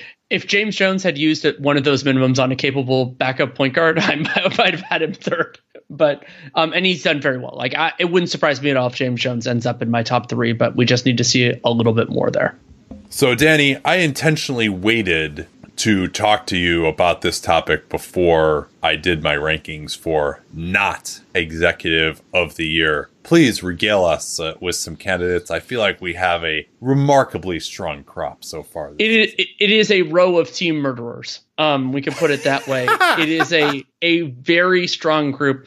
I want to start with somebody who hasn't gotten as much attention and that and and that is Brian Wright, who I'm considering the decision maker in San Antonio. You could use another name there if you saw them, if you saw fit, but generally speaking, the player who has the, the person who has the highest ranking title within that. Now that RC Buford has taken a step back, and with Wright, it's this Spurs team is unbelievably terrible, and I think they've put Victor Wembanyama in a in in close to an unwinnable situation. Like the best thing they did was they got the number one pick in the draft, and that is no credit to the general manager. And they took the right player. That's small credit to the general manager in a draft like this. If they, it would have been all time malpractice if they didn't. So I, I, I don't have him in my top three in part because San Antonio like they didn't do, they did relatively well with their cap space. Like they didn't you know do they, the asset game was fine and they did all this other stuff. But like yeah, yeah they, they, made up, the trade to get that pick swap in 2030 just for taking on Reggie Bullock from the Mavs. Like that that was a pretty good move. yeah yeah like there um, were a um, lot but, of like small good piece of business. Cedi Osman getting him for basically nothing as a facilitator. And, and I like I like Osman but like they have no shooting, they have very little dribbling, and they could have used some of their resources to put competent players a logical structure around it. But also part of it is that they've they've had some guys out, like Vassell missed some time, and I think they've looked better when they've been closer to hole. So that's he I wanted to mention him because I haven't heard his name like in any of this kind of stuff. And like the Spurs are so cataclysmically bad this year. Well, and more importantly, I would say that Victor Wembanyama has been below expectations, and I think, and it's not because I mean you watch him play, like it's not because he doesn't have the talent that we thought he had, right? And now, how much power does Brian Wright have compared to Gregg Popovich? Is Brian Wright on board? He's not the one starting Jeremy Sochan at point guard necessarily. Now, if he maybe could have given them a point guard who was semi competent, oh, wait, I mean, there is in terms of Tre Jones, and they got him back actually, I thought, a pretty good deal. Like, I didn't Agreed. hate their off season necessarily. Like, maybe the Zach Collins extension was a little little rich. Uh, and it was to, also they, wait one one thing on the Zach Collins extension. To me, the issue is not that it was way too rich; it's that it was unnecessary. Like they could have just seen where the season went, and if Zach Collins, you know, leaves, okay. Uh, you know, yeah, the Vassell extension was looking, you know, about about what we thought it would be, uh, and so yeah, I, I think it. I I don't. I'm not gonna have Wright in my top three, but I, I think it does deserve some mention. But I I think of it that maybe as a little bit more of a coaching and a player usage issue. Like the only thing I could really point to in terms of the roster is maybe having like a real backup point guard. And they had Cam Payne on the roster, but they they still have Devonte Graham too. But the pop stopped playing, and like Devonte Graham could do the same thing that Cam Payne was going to do. So I understand that the why they would just buy him out. So uh, like uh, it really, yes, it could be better, but it's also like he doesn't, he can't tell Gregg Popovich what to do. Yeah, exactly. And so that's why I have I wanted to mention him, but not not put him in the top three. Um, Troy Weaver, just the overall kind of theory of this of having such I, I thought he shooting. like actually tried with the offseason moves to remedy these issues and just those players haven't been healthy and he drafted another guy. Like he drafted the guy we would have drafted at 5. Like he is a, sure. I know I know I was saying Well, and I I didn't like yeah. how they used to me the, and this is why he, I wanted him and also considered.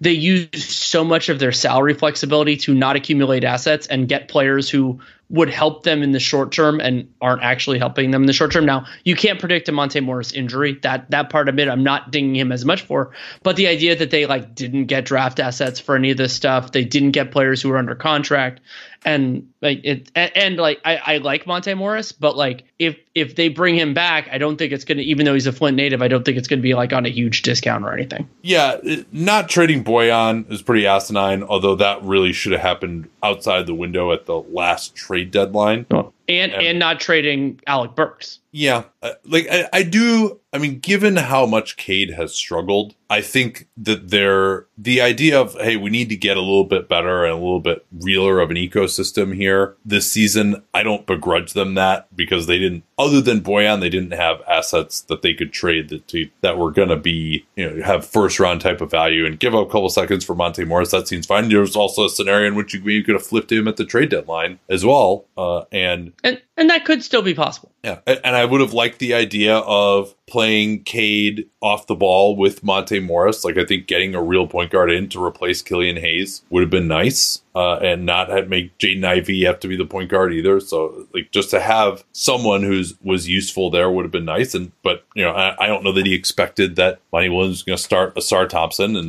you know Weaver does like the double bigs, but Monty Williams is also doing that now. Troy Weaver apparently preferred. I think it was uh, Jake Fisher had this that he didn't necessarily prefer Monty Williams, and Tom Gores was the one who really pushed hard for Williams and gave him this massive contract. And I can't say that Monty Williams has covered himself in glory so far. Uh, that's certainly the case. So yeah, I can't I can't put Troy Weaver up here because I thought he actually did some things that made sense to me if you're looking at just this window. The overall rebuild has been poor, but the only thing I can really get say that like I think he screwed up was not trading Bojan in the summer, which incidentally would have made their shooting even worse. But um, there there there are challenges yeah, there because Cade Cade is struggling. Like they like they needed to try to create a real team around him, and they just haven't. Uh, and, right but due to health, it, I mean, the biggest reason. Yeah, it, it, I, it isn't. It isn't a fair a fair sample. That is a completely reasonable point. So my my top four though we haven't we haven't gotten into at all, and one of them is Zach Kleiman, and I was optimistic about the Memphis Grizzlies going into the season, and they there are a couple different flaws that I think are worth worth at least brief discussion. We've been recording for more than two and a half hours. One is they gave up real assets and Tyus Jones to bring in Marcus Smart, in part because of his fit with their best unit, which we haven't seen at all. We haven't gotten to see Job plus Smart plus Jaren plus Bane, even if we're not including Steven Adams, who served for the year. And that is important context.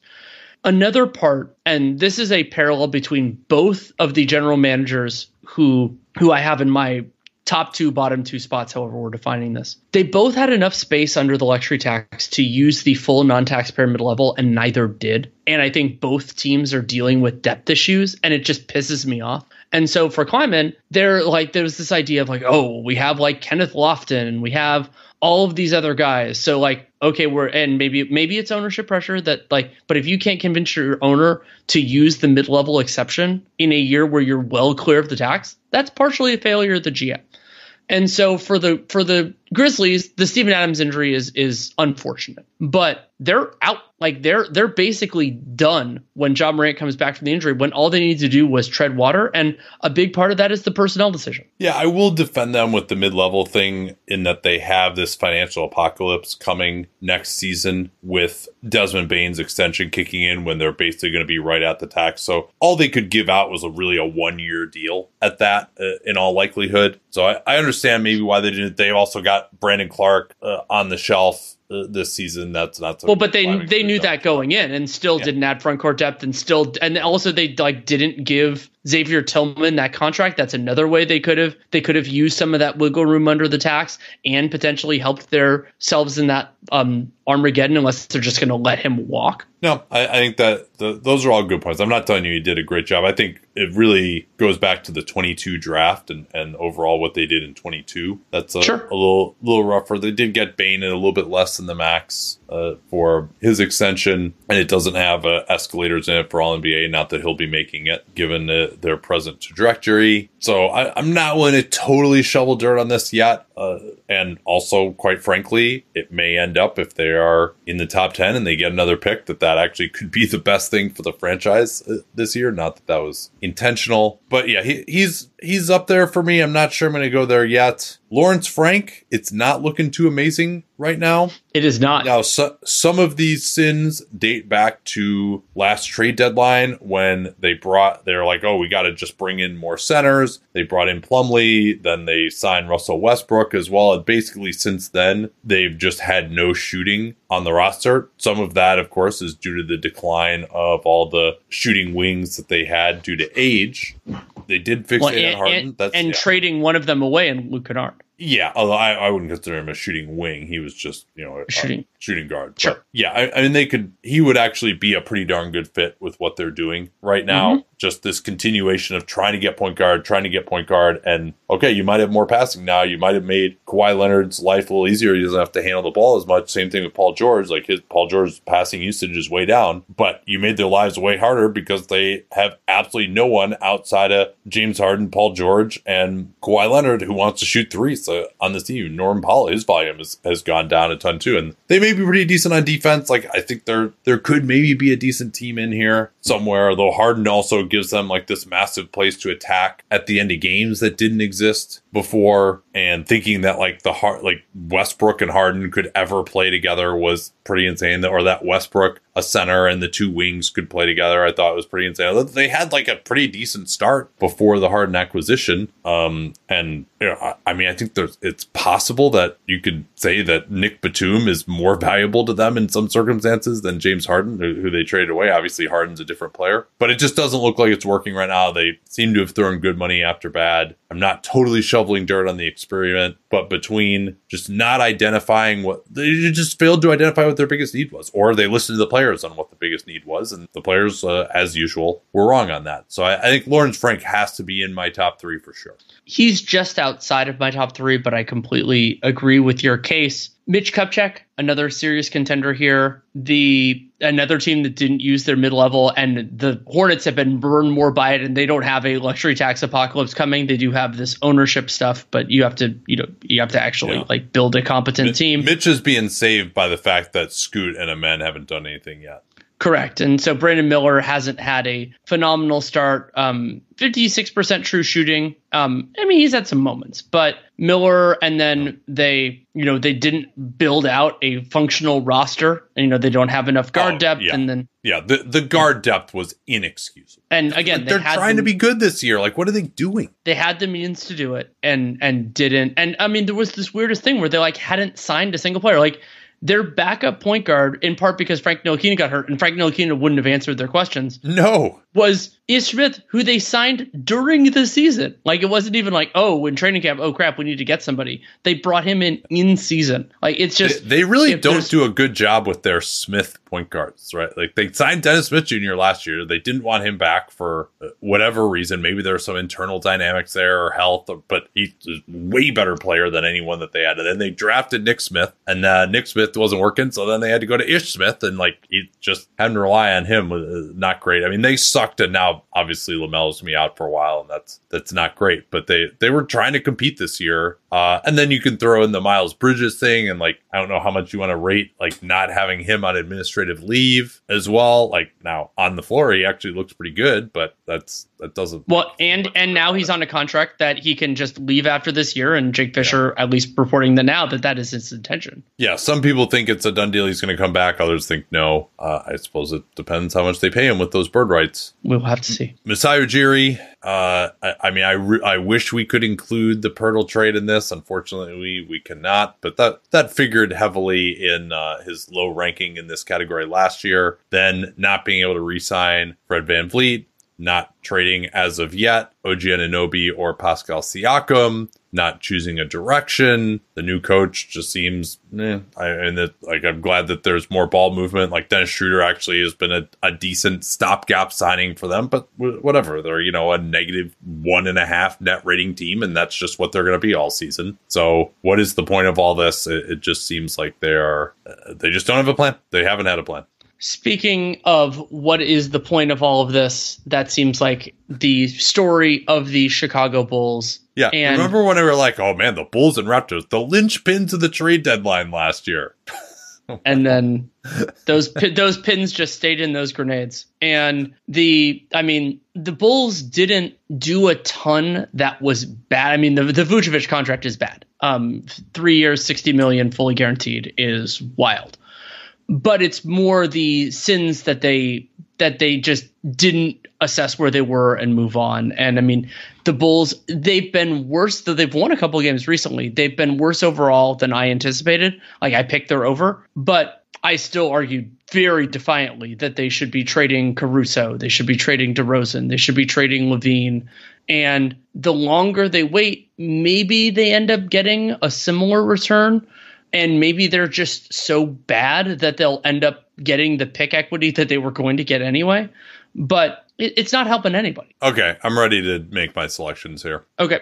Masai Ujiri number one, I thought they had basically the worst offseason of anyone. It may looks a little bit better with the Schroeder signing, but still to just have all of these good players on your team that could really turbocharge your rebuild, could have turbocharged your rebuild, and to just be letting their trade value waste well, away. And, and Nate, there's an there's another reason for this, and I'm actually so I had Masai third, or but I'm moving him up to second because one of the other things they could have gotten was players in this draft class that we liked, and uh, you know, like I would rather have draft picks knowing what we know in 23 than in 24. And so now, and now that those are off the table functionally to acquire, even if those guys haven't all looked great so far, we still believe in their talent. Yeah, and I think they may have taken the wrong shooter at 13 too. Jordan Hawkins looks pretty good. If that was the type of guy you're going for, uh, they've they've needed Jordan Hawkins in New Orleans. I, I get that, but like he's looked like he's going to be a very solid movement shooter. We haven't seen as much from Grady Dick yet, but that that's all early. I can I couldn't put